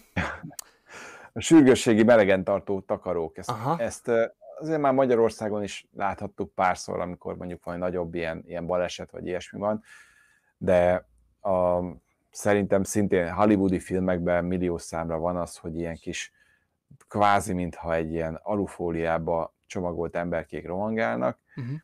És ezek a filmgőzölt ö, polietilén tereftalált, tehát MPET-nek rövidít- rövidítik, ez a sugárzott hőnek a 97%-át visszaveri, és eredetileg ez is egy ilyen NASA hővédelmének készült, méghozzá műszerek hővédelmére Mhm. fejlesztették ki. Így a, a különböző űrkörülmények, körülmények, meg hát ugye a hajtómű közelében is azért van nem egy olyan eszköz, Mhm. aminek nem biztos, hogy feltétlenül jó az a mennyiségű lesugárzott hő, ami akár csak egy fúvókából jön. Tehát, hogy amikor visszagondoltok arra, hogy most ti ott ültök a, a szalonnát süttök a durván 400 fokon e, égő ilyen, ilyen faágak mellett, és ezzel szemben pedig ott van egy vörösen izzó, ami azért alsó hangon is inkább 1000, 1000 fok körüli anyag, akkor ott, ott milyen meleg lehet. Összevetve ezzel a kis tábortüzes verzióval, ahol még szintén van az a távolság, amikor már inkább megtoldod a nyársat, és nem te mész közelebb. Igen, Úgyhogy, igen, igen. A, a, a Falcon 9 második fokozata, konkrétan a maga a fokozat test és a fuvóka között is van egy ilyen nagyon uh, látványosan igen. felcsillanó uh, borítás például. Igen, és nyomsz még egy képet, akkor látod is azt, amit, amit uh-huh. meséltem, hogy ezt ugye eleve nagyon vékony alag- anyag, szinte egy ilyen most mondjam azt, hogy mint egy cigarettás doboz, egy uh-huh. akkora méretbe össze lehet hajtani egy, egy egész emberbe bugyolására való anyagot, és, és tényleg kihűlés ellen nagyon jó védelmet tud nyújtani. Érdekes, én és amikor ezt először láttam, én megmondom őszintén, én ezt nem tudom, ilyen kicsit ilyen kamunak, vagy nem is kamu, de olyan, tehát most az ember abba gondol bele, hogy jó, melegen akarsz valakit tartani, akkor valami jó vastag, vagy valamilyen, eh, nem is tudom, polár, vagy valami olyan anyagot akarsz használni. És ugye ez meg csak egy vékony kis fólia, hát eh, hogy? És tehát tökéletesen működik. Ö, a trükk az, hogy igazából ez egy dupla dolog. Mert egy az, hogy visszaveri a sugárzott hőt, ugye sugároz minden anyag, ami, ami melegebb a környezetétől, tehát hogy így amíg nincs egy szinten az, az egész környezet, addig egymásnak sugározzák le a hőt. Tehát amikor első randin beülsz a, a moziba, mondjuk most már nem, de régebben, a, a, a kiszemelt kedvesed mellé, mert akkor még nem mondhatod azt a barátnőt, akkor ugye ott is érzed a karjának a melegét, mert akkor jobban figyelsz rá, és, de az csak egy része a hőnek, viszont amikor rajta van, rajtad van ez a fólia körben, megfogja a légmozgást, és az lesz még, ami, sokat hozzáad, ugyanis a levegő marha jó szigetelő, ha nem mozog. Mhm. Tehát, ha meg tudod állítani azt, hogy állandóan mozogjon körülötte a levegő, Hogy cserélődik. ugye mi másért is leszel libabőrös? Ott is ez, hogy minél jobban lelassítja a körülötted mozgó levegőt.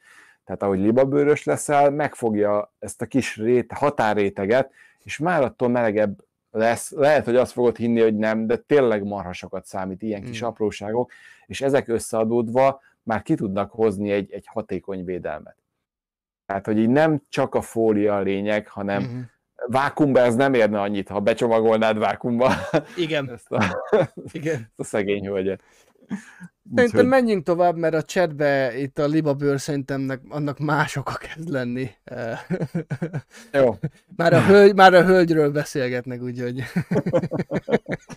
jól van. ami jogos, de... Na, akkor 25-ös. Élelmiszerbiztonság. Uh-huh.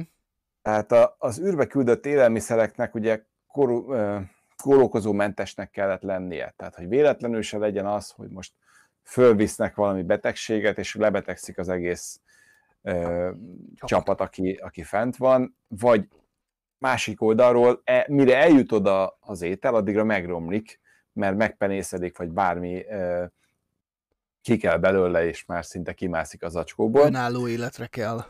Igen, és ebből jöttek olyan, olyan ponttesztelési eljárások, amiből később ez a HECP, de mindegy, ez a HACCP rendszer fejlődött ki, amit manapság szinte az összes élelmiszernél lehet látni az ilyen minősítéseket, hogy az alapján ők betesztelték, és, és ö, nagy eséllyel megbízhatónak és mindenféle ilyen fertőzésmentesnek gondolják az adott terméket, legyen szó akár kenyérről, húsról, bármiről, tehát minden olyan, ami élelmiszeriparban majd megy, elég nagy eséllyel találkozik ezzel a ellenőrző rendszerrel, és ez is mind a 1960 és van kezdődött a kutatás, és már 72-ben létre, vagy elérhető volt ez a, ez a ponttesztelési mhm. eljárás, amiből kifejlődött. Van ennek Utána, egy szép utána... neve egyébként. Ha most Bence itt lenne, mert ő direkt megtalálta, de egyébként, ha valaki tudja, írjátok meg, valamilyen nagyon szép külföldi neve van. Fili, Fili, Fili, Lipi, Lip, Lipli, mindegy, vala elfejtettem, mindjárt valaki meg fog írni, mert biztos, hogy tudja a kemény majból valaki. Van ennek a, tehát a, a, a, a, a nedvesség el, elvonásnak van egy... Filizált, filizált, nem? Valami, valami olyasmi, most... valami ilyesmi. Ja, a li, liofilizálásra li, az, liofi, az. De a liofilizás az egy, az egy vákumszállítási eljárás. Vákumszárítási. Vákumszárítás. Ha minden igaz, Tudom, ugyanezzel már, az erre... Már sokszor ígértem a vákumos videót, most le kell tesztelnem majd hétvégén, úgyhogy elő uh-huh. kell valahonnan kaparnom a, a vákumkamrát, úgyhogy kell uh-huh. más miatt is tesztelnem, úgyhogy akkor megpróbálok majd rakni erről fel képet. Én régen csináltam ilyen, ilyen hát nem is liofilizálás, mert azért az elég nagy vákum kell, az ilyen kis olcsó vákumszivattyúkkal, amivel 0,1-0,2 bár tudsz csinálni, azzal azért inkább csak kis hőmérsékletű forralásokat tud csinálni. Tehát ahhoz, ahhoz már egy fokkal komolyabb kell, hogy, hogy meg tud csinálni ezt a vákumszállítást, de, de egy tényleg hasznos dolog, tehát úgy tudsz aszalni valamit, hogy nem növeled meg közben a hőmérsékletét, tehát hogy tényleg semmit nem változik a, a tápanyag, illetve a vitamin tartalma, tehát egy pillanatra sem történik vele olyan, olyan káros hőhatás, amivel egy picit is csökkenhetne, akár mondjuk a C-vitamin tartalma, ami a legkönnyebben, elég érzékeny azért a, a Mindegy, most nem találom. De hogy látom, Gondoltam, most pont mutatod ezt a videót. Ö, nem mutatom, ezt még nem tettem ki. Elmutatom. Uh-huh. Jó, jó. De csak. nem, csak, csak gondoltam, mert erről van egy nagyon jó videó egyébként, pont arról szól, hogy mit tesznek oda fent is, és minden ilyen kaját egyébként hülye, vagy bocsánat, folyadék elvonása, vagy nedvesség elvonása, tehát Igen. ez ilyen lassú szárítási Igen. folyamat, és minden így megy fel. Abban, abban igaz, tehát az, az tényleg ez a liofilizálás. Uh-huh. Tehát az ki kell, tehát vizet hozzáadni a legkönnyebb dolog, uh-huh. tudom, amíg van víz, de azért erre úgy ügyelnek, hogy megy együtt, de ha teljesen ki van száradva valami, abba sokkal-sokkal nehezebben tud megteremni bármi. Tehát nem kell másra gondolni, hol penészednek a falak is, ahol van egy kis nedvesség, nedvesség. rajta, uh-huh. Ami, ami meg tud tapadni, mert, mert a, a, a Földön minden hozzá van szokva ahhoz, hogy akkor tud életben maradni, ha van víz. Uh-huh. Ha elvonod a vizet, akkor szinte megoldottad azt, hogy az, az tartós maradjon az a dolog. Tehát kivéve, ha, kivéve, ha csak nem egy medveállatka vagy. Ja, igen, vagy, vagy egy kukac benne, ami Liz kukac, és éppen végigrágja az egészet. Bolyog. Közben Andi írja egyedül, hogy fagyasztással szárítással, liofilizálás. Az, az igen. Fagyasztással? Igen, Akkor Fagyaszt... viszont nem értem, mert, mert De... határozottan emlékszem erre a videóra, amiben nem fagyasztással szállítottak, De... hanem konkrétan hű.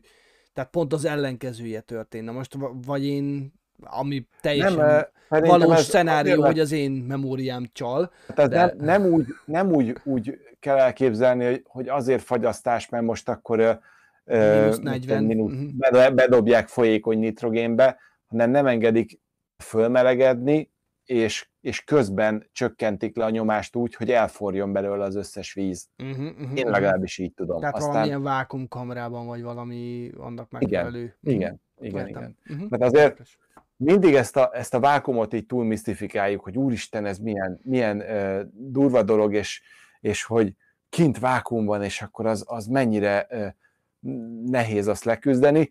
Közben egy, egy sima óceánjárónak mondjuk az alsó fedélzete sokkal nagyobb nyomás különbségnek van kitéve, pláne egy tengeralattjárónál, mint kint a vákumnál. Uh-huh. Tehát ha te lemerülsz egy könnyű búvárként a, a, a víz alá, le tudsz menni nagyobb nyomásig, mint, mint amit kint el kéne viselned, csak mínuszba. Tehát itt, itt az előjel inkább a kérdés. Egyik az kifele nyom, a másik meg ott te vagy túlnyomásos, tehát te, te akarnál kifele tágulni. De mindegy, már megint elkanyarodunk. Csak, csak egy mondat, és ismét Vorustól, jó, nagyon jó megfogta, is is, megfagyasztják, és a jég sublimál, vagyis folyékony állapot nélkül elpárolog. Az is lehet. A simán lehet, mert ugye a, víznek, ú, ne menjünk bele a víznek az állapot diagramjába, tényleg. Nem menjünk bele, igen, nem, igen, oda nem akarunk bele menni. Igen, igen, igen, igen, igen, igen. Mert akkor nem kettő, hanem három órás adás lesz. Igen. Na, 26-os, haladjunk. 26-os. Ez pedig 1970-ben indult egy ilyen fejlesztés, egy NASA mérnök fejlesztette ki, most mondanám azt, hogy öncélúan, de neki ténylegesen gyenge hallása volt, és sok problémája volt azért a munka, munkával kapcsolatban is, és így a, próbált arra megoldást találni, hogy a belő, bejövő hangot úgy alakítsa elektromos jelekké, hogy egyenesen a hallóidegbe küldje a jeleket. Hmm. És olyan jó, jól sikerült, meg annyira ö, működőképes volt a, az eljárás, hogy ebből később a 70, hát 77-től már kifejlesztettek különféle ilyen hallókészülék implantokat, amiket be lehetett építeni, és külső áramforrással, meg persze külső hangfeldolgozó eszközzel, de képes volt megtanulni, hát képes volt értelmezni azt a hangot, amit hallott újra. Tehát, hogy most lehet mondani, hogy az első cyborg, de azért meg persze attól még messze van, de, de ezt, ezt le, végig gondolni, hogy egy külső elektromos jeleket egy behelyezett elektródával újra meghallod a, a dolgokat, és megkockáztatom, hogy az csak tényleg beállítás kérdés, hogy mit hallasz onnantól. Uh-huh. Tehát, hogy tudsz, tudsz akár hallani denevéreket is, meg tudsz, tudsz hallani rádióhangokat is, meg bármi olyat tudsz értelmezni, amit, amit a normál fül nem képes. Uh-huh. Uh-huh. Tehát, hogy így, de mondom, ez is egy NASA mérnök fejlesztette ki, igaz, így mellékesként. Aztán 20, ha jól látom, 27-es. Uh-huh. Ez a mesterséges szív. Hát ez a dok- 1990-ben a, még az űrsiklóhoz fejlesztettek üzemanyagszivattyúkat, és, és ebből jött igazából ez a Dr. Michael Debakey, de Debakey, azt hiszem így kell ejteni talán, uh-huh. ő, ő keresett mesterséges szívnek olyan szivattyút, ami kellően apróra össze lehet rakni, megfelelő nyomáskülönbséget tud létrehozni, és képes lenne egy mesterséges szívként funkcionálni.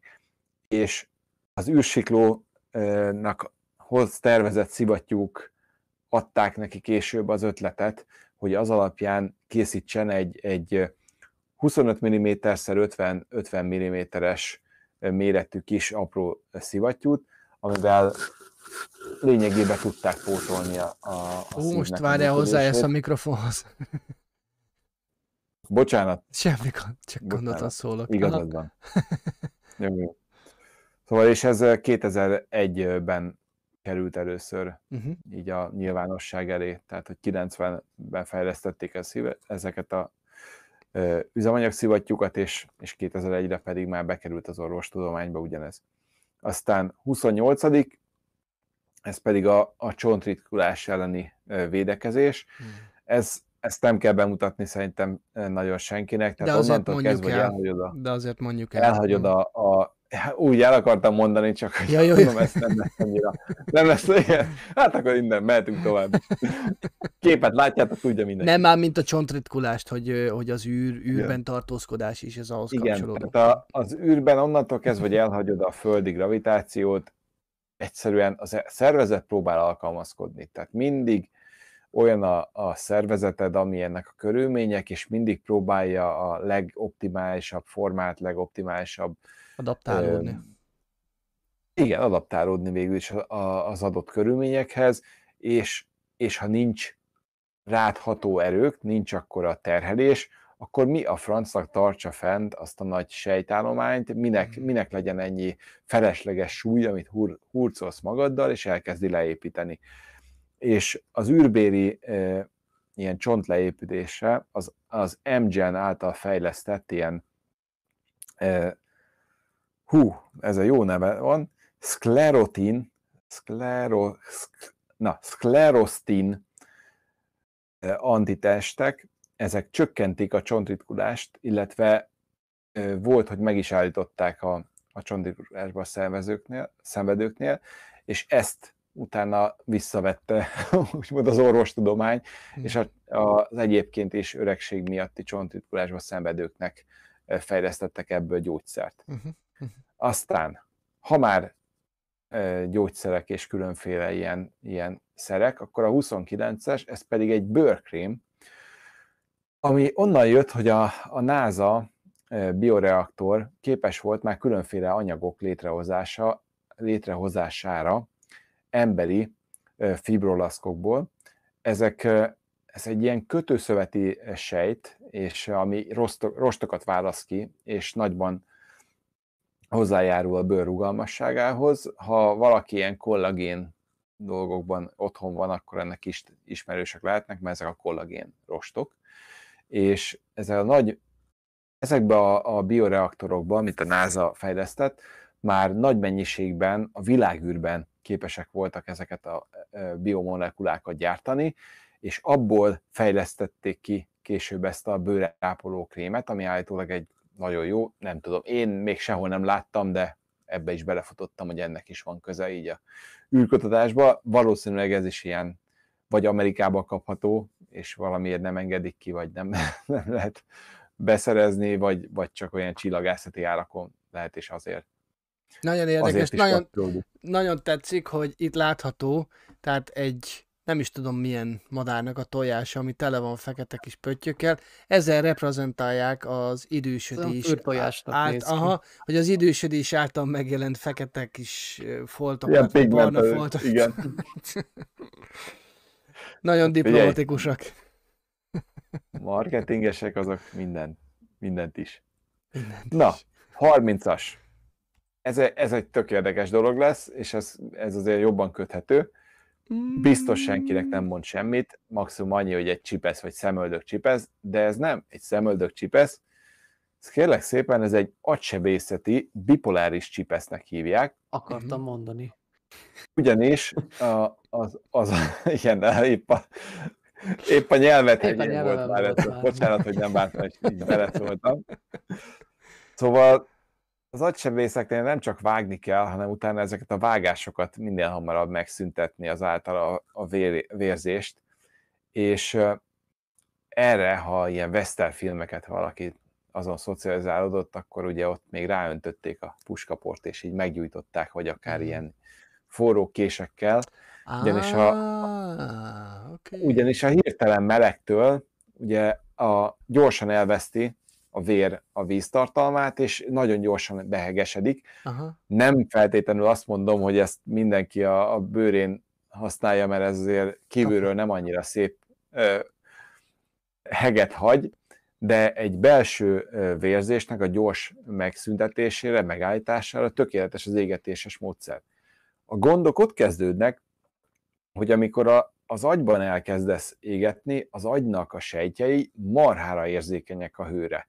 Tehát nem véletlen, hogy a, az emberi agy egyébként a legnagyobb oxigénzabáró, meg a legnagyobb energiákat viszi el a hőháztartása, tehát nem véletlenül izzad a fejed, meg ott van a, a ott maradt meg a haj, mm. hogy klimatizálni ezt, a, ezt az óriás számítógépet, úgymond. Már megint kezdek úgy mondozni, nyugodtan szóljatok rám. És emiatt... Ketten vagyunk ezzel, ne aggódj. Igen. Én is notórius úgy mondozom. Igen. És, és Mert emiatt van gond volt az, hogy, hogy amikor, amikor ezt gyorsan le akarták zárni ezzel a hősokkal, vagy egy ilyen kis égetésekkel, akkor más területek is károsodtak a környéken, mm. pusztán attól, hogy átmelegedtek. Mm. És kellett volna valami olyan, olyan módszer, amivel csak egy nagyon-nagyon vékony helyen melegíteni fel egy anyagot, de szinte a csipesznek a többi része az ugyanolyan hideg maradjon. És ekkor volt az, hogy ö, szerintem erre úgy nagyjából, ö, aki, aki figyelte, akkor 70-es évek ben kezdték ezt a fejlesztést a NASA-nál, és 83-ban már, már azért kifejlődött rendesen a technológia, amikor elkezdték fölépíteni a különböző hőcsöveket. Tehát az hőcsöves rendszerekkel tartani normalizált szinten egy, egy űrállomásnak mondjuk a hőmérsékletét, Utána a hőcsöveket legtöbbször onnan tudjuk, vagy onnan ismerjük, hogy hú, bekerült a számítógépbe a ventilátor alá, és akkor egy kis csövekkel elvezeti ezért, és, és marha érdekes a működése, alapvetően a legegyszerűbben úgy lehet elmagyarázni, hogy az egyik felén elpárolog egy anyag, a másik felén meg kondenzálódik, és a párolgással hőt vonsz el, a kondenzálódással pedig hőt adsz le. Tehát, hogy egy, egy folyamatos uh-huh. hőelvonás van, és ezek, ezt a technológiáját építették be a csipeszeknek a szárába, és ezzel tudták a csipeszeknek a, szinte az egész felületét hidegen tartani, miközben egy nagyon vékony ponton föl tudták melegíteni. Tehát ilyen, ha nyomsz későbbi képekre, uh-huh. akkor ott lehet látni ilyen termokamerás részeket, Aha, így nagyon ránagyítva, hogy a csipesznek a többi része az hideg, és, és azon az egy ponton meg marha forró. Aha. Tehát ezzel tényleg annyira apró helyeken tudnak e, már megégetni e, sebeket, hogy semmi más nem károsodik. Tehát, és itt, itt látszik ugye, a, amit említettem, ezek a hőcsövek, hát Aha. jóval nagyobban, mint amit van használva, de ennek is utána lehet nézni, hogy teljesen mm, használható, és, és, és agysebészetnél ez egy tényleg fontos dolog volt. Hmm. Aztán Volt már adásunk a szilárd hajtóanyagú rakétákról, és ott említettem már, hogy ezeknek a készítése mennyire azért macerás, meg mennyire összetett. Az is nagyon jó de... rész egyébként, tudjuk ajánlani, nagyon érdekes. Igen. Nagyon és érdekes. az viszont nem volt meg, vagy nem tértem ott ki arra, hogy ezek az anyagok, amit még itt látszik, és úgy szépen kenegetik spaknival, mint a maltert, ez, ez onnantól kezdve, hogy elveszíti a víztartalmát, tehát ha nem kenik elég gyorsan, és, és túl sok idő megy el vele, akkor ez, ezt már nem lehet újra felhigítani. Tehát ez pont, pont mint a malter. Tehát ha egyszer megköt a beton, utána locsolhatod te, az nem lesz utána már soha többé ilyen kis, ugyanaz az állapotú malter belőle. Tehát, sőt, ha szétvered, akkor sem lesz tökéletesen ugyanaz. És, és ezek, ezekből jön az, hogy nagyon sok hulladék képződik. Tehát akármennyire pontosan kiszámolod, hogy kell itt 100 tonnányi e, ilyen anyag ahhoz, hogy legyártsuk ezt a következő szilárd hajtóanyagú rakétát, abból biztos, hogy lesz egy-két tonna, ami megy selejtnek. Most ez tök jó, hogy selejt, de azért még ez egy veszélyes anyag, tehát ez pont ugyanolyan olyan anyag lesz, mint ami benne van a, a rakétában, csak ez, ez már ilyen mindenféle dirib darabok, és ugyanúgy meg tudna gyulladni, meg tud, tud hőt, hőt leadni, és nem tudom, hogy ezt, ezt kitalálta ki, de, de valahogy rájöttek arra, hogy a szilárd hajtóanyagú rakéták hajtóanyagát fel lehetne használni a különböző aknák hatástalanítására. És ebből 1980-tól kezdték, és 99-re egy olyan kis, ilyen kis mini patronokat gyártottak, ami úgy átégeti az aknának a burkolatát, hogy be tud, be tud égni benne a robbanóanyag, anélkül, hogy aktiválná az aknát. Tehát amikor annó beszéltünk erről a C4-ről, említettem, uh-huh. hogy a C4-jel simán tudsz rajta megmelegíteni az ebédedet, meg minden, az csak attól a, a patrontól fog beindulni. Tehát ezek már rég nem a lőporos mhm. megoldások, mert a lőpornál nem tudnád így megoldani, de a lőpor meg nem alkalmas aknának, mert az, ha átnedvesedik, vagy bármilyen ö, külső behatás éri, nem annyira kontrollálható, nem egy, egy végtelen ideig eltartható, még a mai napig is vannak olyan, olyan taposóaknák, vagy lezuhant bombák, amik mai napig is veszélyesek, pedig már akár 50 éve estek le. Tehát hányszor van, hogy, hogy találnak második világháborús bombákat Pesten, és azért azért igen csak nagy területeket le tudnának tarolni, hogyha azzal nem megfelelően bánnának, még most is. Úgyhogy hm. ez egy teljesen jó felhasználása lett egy, egy alapvetően hm. űr, űrtechnológiának, vagy hát jó, hadiparnak is, persze ott is használják rakétákba ezt, de egy, az űrhez köthető technológiának a felhasználásának, és az, a, az első ilyet azért is köthető az űrhöz, mert a Space Shuttle-nek a, a hulladék anyagá, anyagaiból fejlesztették ki, tehát ezért tettem be. Uh-huh. Aztán a 32-es, és már csak kettő van hátra, a 32 ezek pedig a különböző ilyen mágneses folyadékhangszórók, ez azért már nem annyira elterjedt, de mégis gondoltam, hogy felveszem. 1960-ban kezdték a fejlesztést szintén NASA-nál, hogy a, a folyékony üzemanyag mozgatása vákumban. Tehát biztosan láthatok már ti is ilyen SpaceX-es videót, amikor bekapcsolják a, az üzemanyag tartályban lévő kamerát, és lehet látni, hogy onnantól kezdve, hogy megáll a, a megáll, kikapcsol lényegében a, a hajtómű, onnantól kezdve szépen így elkezdenek lebegni a különféle oxidálószer, vagy, vagy akár hajtóanyag cseppek össze-vissza. És, Megmutatjuk közbe. Igen, tényleg. Azt, Mert ezt azt akár be is rakhatunk egy ilyen, ilyen uh-huh. videót. És ezeken gondolkodtak, hogy hogyan lehetne ezeket egy helyen tartani, mi az, amit, amit esetleg hozzá lehetne keverni, hogy, hogy, hogy mégse ennyire kelljen repüljön szét, és, és legalább az induláshoz szükséges anyag, az A, ott is szépen. Teszem, pillanat. Mondtál a felső a legjobb. Jó, látszik ez a legnagyobb felbontás. Jó, tehát így néz ki. Uh-huh. Most nem tudom, hogy pont az látszik Tehát most, majd még, most még ugye menet közben van a, a, a hajtómű, Igen. tehát még itt aktívan működnek, és mindjárt, amikor teljesen lecsökken, már csak egy pici maradott az alján, látszik az a pillanat, amikor leáll a hajtómű, és akkor, amit mondtál, elkezd. Elszabadul a, a folyadék, és látszik, hogy még mindig fogy, fogy, fogy, és akkor ez a pont. És most?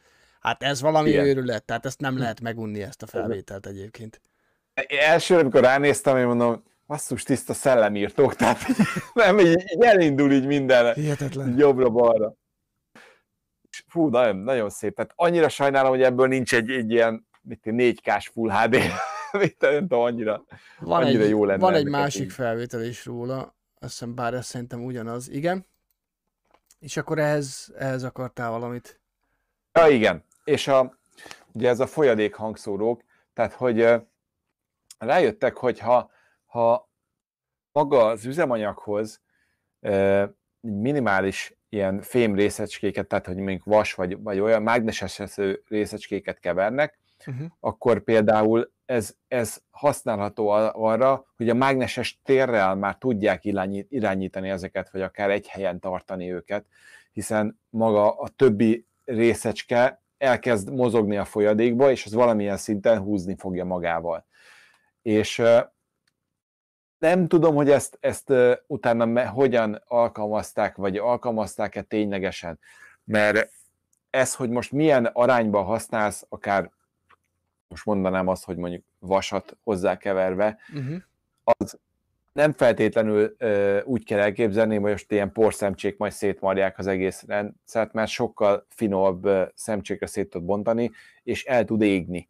Tehát megfelelő hőmérsékleten eléghet a vas, hiszen a tűzijátékokban is nagyon sok vasreszelékekkel színezik meg mondjuk a tűzijátékokat, meg, meg különböző robbanóanyagokban is van, hogy használnak vasat, meg alumíniumot, tehát hogy ha olyan anyagokat tudsz belekeverni az üzemanyaghoz, ami még a, abba a mennyiségben nem károsít, de cserébe mágne, mágnesesen aktívabbá teszi, tehát mágneses mezőre jobban reagál, akkor, akkor az már egy segítség lehet neked abban, hogy körülbelül ott tartsd az üzemanyagot, ahol szükség van rá, vagy az indítás előtt össze tudsz gyűjteni, és ebből alakította később ki a Sony, ha jól tudom, ezeket a ferrofluid hangszórókat, ahol lényegében ezt a membránt, amivel egyébként visszatérítené vagy mozgatná az egészet, ezt, ezt ilyen folyékony, mágne, mágnesezhető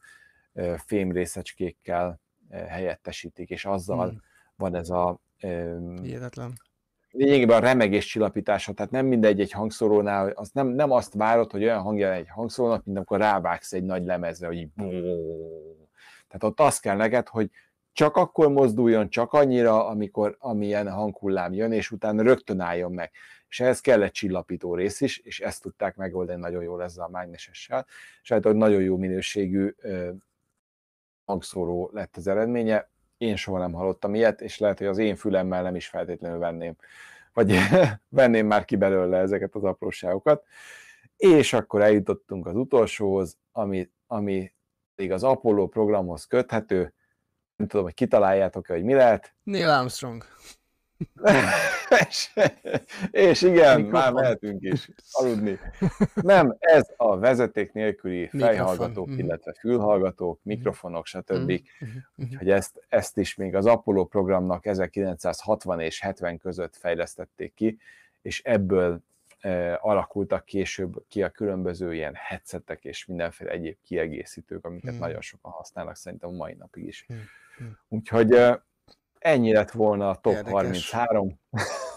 Biztos, hogy még lehetne menni egyébként sokkal tovább ezekkel, csak, csak gondolom te is ezeket választottad, mert ezek az, a, a, tehát a nagy része hát, releváns a hétköznapi életünkre. Igen, igen, meg lehet. még kicsit is necces volt, azt inkább próbáltam kihagyni. Tehát, hmm. hogyha legalább két-három helyen nem találtam ugyanazt a, a érintettséget, akkor most mindenki ráfoghatja, hogy az ő terméke az a názától jött, igen. Tehát, és rá is fogja. tudom, hogy igen, és rá is fogja, és tudom azt is, hogy, hogy voltak benne olyanok, amiket azért ilyen érintőleges, de szerintem úgy egy érdekes merítés jött össze. Nekem, nekem nagyon tetszett a végére, amikor így összeraktam magamnak, és tudom, hogy legalább a saját vicceimen szoktam nevetni, akkor már másoknak is el lehet mondani.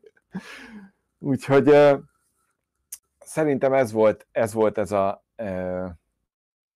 nagyjából a, a fő része az adásnak, és akkor még egy még mielőtt tovább mennél, hadd köszönjek meg a... Vince Kristófnak az 1000 forintos felajánlást, mert volt korábban, csak nem akartam magát az, az, az adásod részét Köszönjük. ezzel meg, meg, megszakítani. Más élő adásokban ez nem probléma, de itt próbálunk, tehát most legalábbis ezt próbálom a jövőre nézve kicsit alkalmazni, hogy amikor tényleg van egy, egy, egy blokk, akkor az ne legyen tele felajánlás. Látjuk, fel van jegyezve, és nagyon szépen köszönjük. Igen, Péter és... Péter nem fog beszélni a saját találmányaimról, van egy pár, de, de szerintem ez most így hagyjuk egyelőre, mert ha nagyon Miket valami... Ne próbálj ki. A következő április elsőjén föl lehet tenni, és akkor gondoljátok, majd akkor be, be, bemondok párat.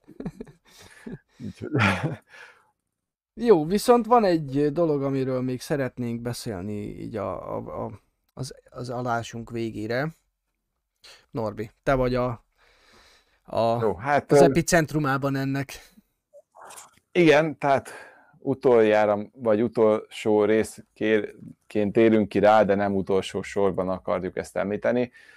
Az elmúlt hónapban nem csak azért nem volt TechU, mert, mert Mm, vagy nem azért nem volt TechU, mert nem lett volna most feltétlenül meg a téma, mert ez már elég régóta összeállt a téma. Nagyon sok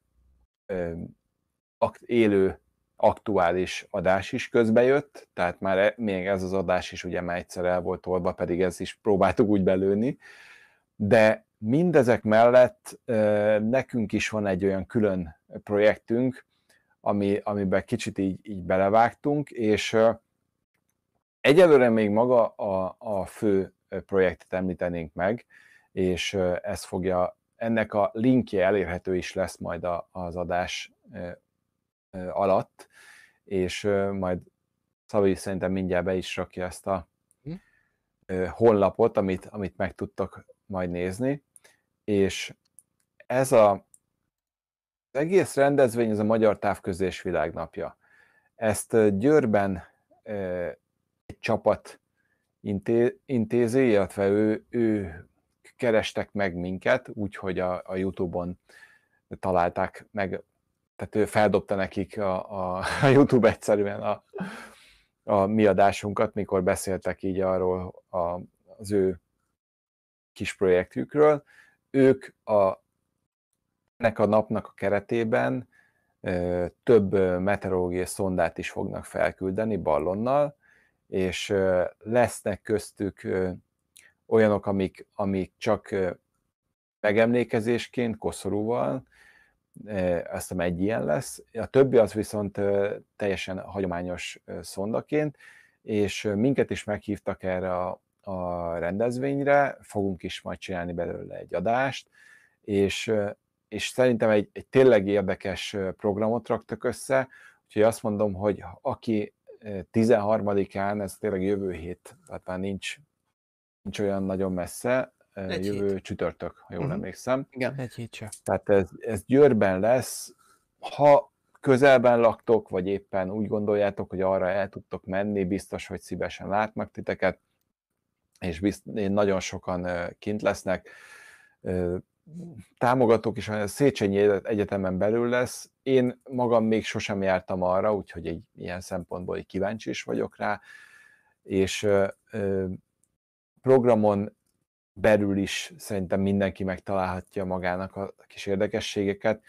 Például lesz szó arról, hogy ilyen 3G kivezetés, hogy hogyan tervezik, mikortól lesz ez, ami így, így megvaladt, illetve hogy a különböző ilyen, ilyen, ilyen térképek kezelése, műholdakról nagyon sok érdekességet mondtak el így a, szervezők, hogy, hogy mihez van kapcsolatuk, meg, meg azért szerintem itt a távközlésen belül is azért nagyon sok űrérintettségű dolog van, de lesz erről még külön adás is, csak előre szerettük volna így bepromotálni őket, hogy, hogy lássátok, hogy azért ha tudtok, ki tudtok menni, akár össze is futhatunk, hogyha ott van, bár mazba szerintem soha senki nem fog felismerni. Bár lehet, hogy ez a SpaceX-es azért rajtam, Gyakorolj egy picit. lesz, vagy valami ilyesmi. Igen, igen, igen, így, így keressetek. És mindenki jegyezze meg az arcom. Igen. Igen, úgyhogy... Közben betettem, közben betettem, hoppá, Adasztra oda járt iskolába. Most írja. Hoppácska. Na. Na. Sági Gábor megír, hogy informatika versenyen voltam ott még általános iskolás koromban. Közben bedobtam a linket a videó leírásába is, tehát ha jövőben, hogyha keresitek, itt a TechQ 9. adása alatt megtaláljátok, de majd még fog, fogtok róla bőven hallani, csak hogyha most a következő napokban esetleg szükség lesz rá. Tehát a távközlés világnapja eh, linket. A Garadnai Gábor kérte a chatben. Úgyhogy mondom, szerintem érdekes program lesz. Ajánlom mindenkinek, és de fogunk is róla majd külön adást készíteni. Itt tényleg attól függ, hogy most uh, hogy sikerül nekünk is összehoznunk, úgyhogy még azt a adást azt nem még érem teljesen száz százalékra, de, de megemlítve mindenképpen meg lesz még, uh-huh. meg, meg mi vagy mi is ott leszünk azért fogunk azért mi is ott videózni. Úgyhogy és ami a legfontosabb, a, tehát nem a legfontosabb, de ami nagyon fontos, hogy próbálunk belőle egy dokumentumfilmet készíteni, tehát e, már most Norbi minden dokumentál, fotóz, e, egy ilyen verk, e, félig verk, félig e, e, akciódús, keresős e, dokumentumfilm. Ú- útkereső projektem vagy. Ja, ja, ja. Mini dokumentum. De Egyébként nagyon valaki... jó logunk van hozzá, nagyon jó tervekkel álltunk elő. Aki a Discordon fent van, az már lehet, hogy egy picit ismer, ismeri a részleteket. Egyébként a Discord szerverünkhöz megtaláljátok a meghívót lent a leírásban, más egyéb fontos link mellett. És igen, és tehát marha érdekes lesz egyébként. De, de, de Norbi is ilyen nagy rég... Nagyon, nagyon, nagyon fontos, hogy az egyik ballon az, tehát az összes ballon az indulás után, illetve a visszatérés él is egy részben követhető lesz, de egy ballon végig követhető marad, tehát az utolsó a le, tehát a becsapódás pontjáig, bár remélhetőleg nem becsapódni fog, hanem azért ezeken van ejtőernyő, tehát azért ez így képesek nagyobb károkozás nélkül is leszállni bárhol, az Igen. végigkövethető lesz, és azon, azon lesz ajándék. Tehát, hogyha valaki azt, azt figyeli, és, és követi, és megtalálja, pláne, hogyha vissza, vissza is juttatja a rendezőknek, akkor biztos, hogy, hogy fog kapni ajándékot utána. Úgyhogy már csak ezért is érdemes. Most ne négy kilós aranytömbökre gondoljatok, de azért biztos, hogy azért lesz helye. Pedig már, már, már éppen bukoltam volna a jegyet, hogy mindenképpen hazamegyek akkor az eseményre, mert a négy kilós aranytömb jól jönne. Szupervezetőként természetesen, tudományos szempontból van szükségre. Jó, akkor mindenképpen beszámolunk erről, hogy tehát a fejleményekről. Nem akartok eddig túl nagy dobra verni, mert nagyon sok nagyon sok olyan eleme van, ami, ami egy kicsit bizonytalan még, nem csak, ami nem, nem csak rajtunk áll. Így van, tehát, tehát tőlünk független okok miatt tényleg Norbi szívvel lélekkel próbálja összerakni a projektet. Bevallom őszintén, nekem sem ennyi időm nem volt rá, szerintem a srácoknak se nagyon Norbi az, aki a szívén viseli ezt a dolgot, és, és ugye próbálja összeállítani ezt a csomagot, hogy a, kibírják az aksik, úgymond ezek, ezt a terhelést, ugye a kamera jól legyen elhelyezve. Van egy nagyon jó kis nem mondom el, hogy mi, mindegy, nagyon érdekes lesz, ne az a lényeg. El, Szabi, inkább most legyen. Szabi már nagyon belemegy, már épp akartam mondani, hogy... Zip! Szóval utólag majd, ha, utólag ha meg lesz, minden kiderül. Tényleg Hype-olunk egy kicsit, hype egy nem, akar, nem akarunk elkiabálni semmit. Tehát, hogy ha, ha minden összejön, akkor, akkor tényleg szuper dolog, dolgok lehetnek és, és minden eddigi támogatónknak is tényleg nagyon köszönjük. Tehát borzasztóan sokan vannak a Discordon, és illetve maga itt a nézők között is, akik, akik igen komoly támogatásokkal uh-huh. és igen komoly hozzájárulásokkal uh-huh. vannak felénk, és, és nélkülük esélytelen lett volna ilyen, ilyen dolgokat összehoznunk, vagy, vagy csak nem ebbe a minőségbe tudnánk összehozni és, és minden. Tehát, hogy nekem is most például már van egy új kamerám, lehet, hogy nem tűnt fel sok embernek, mert elég apró vagyok most itt sarokba, de azért itt próbálunk tényleg azt, hogy, hogy mindig javítani itt a, a minőségeken, meg mindennel kicsit fejlődni, és most már bevállal, bevállalhattunk ilyen kisebb-nagyobb ilyen projekteket is, úgyhogy tényleg reménykedünk, hogy, hogy ennél már csak, vagy így, így lesznek, és ennél még izgalmasabb dolgok lesznek a, a jövőben is számunkra, úgyhogy tényleg rajtunk nem, reméljük, hogy nem fog múlni semmi. Egy dolog biztos, én úgy gondolom, hogy, hogy lehet, hogy nem mi vagyunk a legnagyobb csatorna a magyar YouTube eh, csatornák között, de az biztos, hogy az egyik legaktívabb, legodaadóbb és legsegítőkészebb eh, támogatói klientúrával talán mi rendelkezünk. Tehát ennyi. Tényleg én, amikor ezt elkezdtük egy éve, én meg sem álmodtam volna, hogy ennyi embert aktivizálunk, ennyi ember úgymond lép előre is, és, és tényleg ön, önfeláldozó módon, és, és tényleg a segítő szándékot érzékeljük, hogy, hogy igenis szeretnék, hogy bizonyos projektek jól süljenek el, ha kell, akkor bármilyen módon segítik a munkánkat, és ez, ez, ez, ez tényleg fantasztikus. Tehát ezért próbálunk mindenből, tehát minden projektet komolyan venni, és, és, és, és valami értékelhető eredményt kihozni belőle, mert itt a háttérben emberek kőkemény munkája van, ami, ami, amit, amiért nem tudunk eléggé hálásak lenni. És még egy, csak még egy dolog, Gaben Gaben egyébként itt az élő chatben, ő dobta fel például ezt a témát, amiről ma beszéltünk. Úgyhogy kedves nézők, akinek van jó téma ötlete, nyugodtan írjátok meg nekünk, az jöhet ez alá a videó alá, ugye ez, ez kint marad a videótárunkban, vagy Norbinak direktbe, vagy a Facebookon, valamilyen szinten, vagy e-mailben nekünk megírni, mert így, így tudunk olyan témákat hozni, amit titeket is biztosan érdekel. Igen, de Pásztor Zoltánnak nem ígérném azért a, a kvantumfizikás kvantumkút, mert lehet, hogy, hogy, hogy engem meg még pár embert érdekelne, de szerintem hamar ledobná a legtöbb ember a láncot, és ezzel tényleg nem bántásként, de az egy nagyon, nagyon kevés embert érdekel, tehát ott már azért olyan dolgok vannak, amiket még a fizikusok is nehezen emésztenek meg, nem pedig... Csak nem mondom, pedig milyen lenne az a műsor. Tehát Szabi, következő slide. Szabi, Szabi! Igen. Mi? Mi? Ezt meg nem akarjátok. Igen, tehát hogy azért a kvantumfizika az, az nem egy hétvégi beszélgetés téma legtöbbször. Tehát nagyon érdekes dolgok vannak benne, és tényleg e, jók. Meg láttam, hogy kérdezted, igen, gépészmérnök vagyok, meg e, energetikus, és egyébként programozásból élek. Ha, de szerintem ez április 1 már egyszer el, előttük ezeket, hogy ki mit, mit csinál, meg hol van, meg minden, úgyhogy azt érdemes esetleg visszanézni, ott, ott többet megtudhatsz így privátban rólunk. Tehát jött is egy ötlet, ha esetleg úgy döntesz, akkor az azadadás lehet Quantum Q. Igen, esetleg. igen, azt láttam, igen.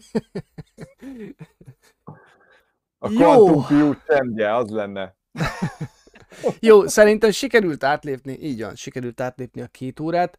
Yes. Uh, e-mail cím, uh, 4B videó kérdezi, hogyha uh, amit tudok mondani,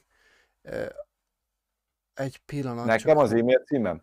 Miért? A csak egy... Space Junkie e-mail címet meg lehet adni az infokukon. Nem, az is jó, a Space Junkie e-mail cím, az teljesen jó. Ott onnan is el, el fog jutni, Discordon is el tudtok érni minket, nekem is a, a TechHughes csatornán is megvan írva, vagy fel van tüntetve egy e-mail cím, amire lehet írni, tehát azért aki akar, el tud minket érni.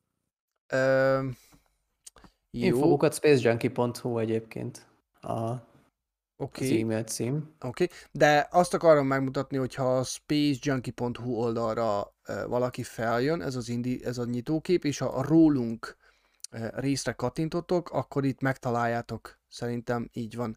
Nem, a Norbi nincs itt. De mindenki más itt van, Norbi pedig falu... Tényleg volt? berakhatnánk azt is oda. Be fogjuk rakni. Jó, be fogjuk Jó. rakni. Uh-huh. Jó, és akkor itt Egyébként megtaláljátok. a kapcsolat, kapcsolatmenünél, hogyha fölmentek uh-huh. ott az utolsónál, akkor ott is tudtok nekünk írni. Uh-huh. Tehát ez talán egyszerűbb is, akkor ez a, uh-huh. ez a közös bejön, amit mindannyian látunk. Uh-huh. Igen. Jó, oké. Okay. És egy bonyolult matematikai művelet segítségével, vagy azután tudtok írni nekünk. GXT kérdezi, hogy a fúrós videót hol találom meg, Szabi? Jó, még ezt hadd mutassam meg, és akkor szerintem utána, ja, meg közben becsuktam. Tehát, ha megnyitjátok a, a, a YouTube-ot. A YouTube csatornánkat köszönöm, és a videókra kattintottok, akkor ide szépen le kell egy picit tekerni.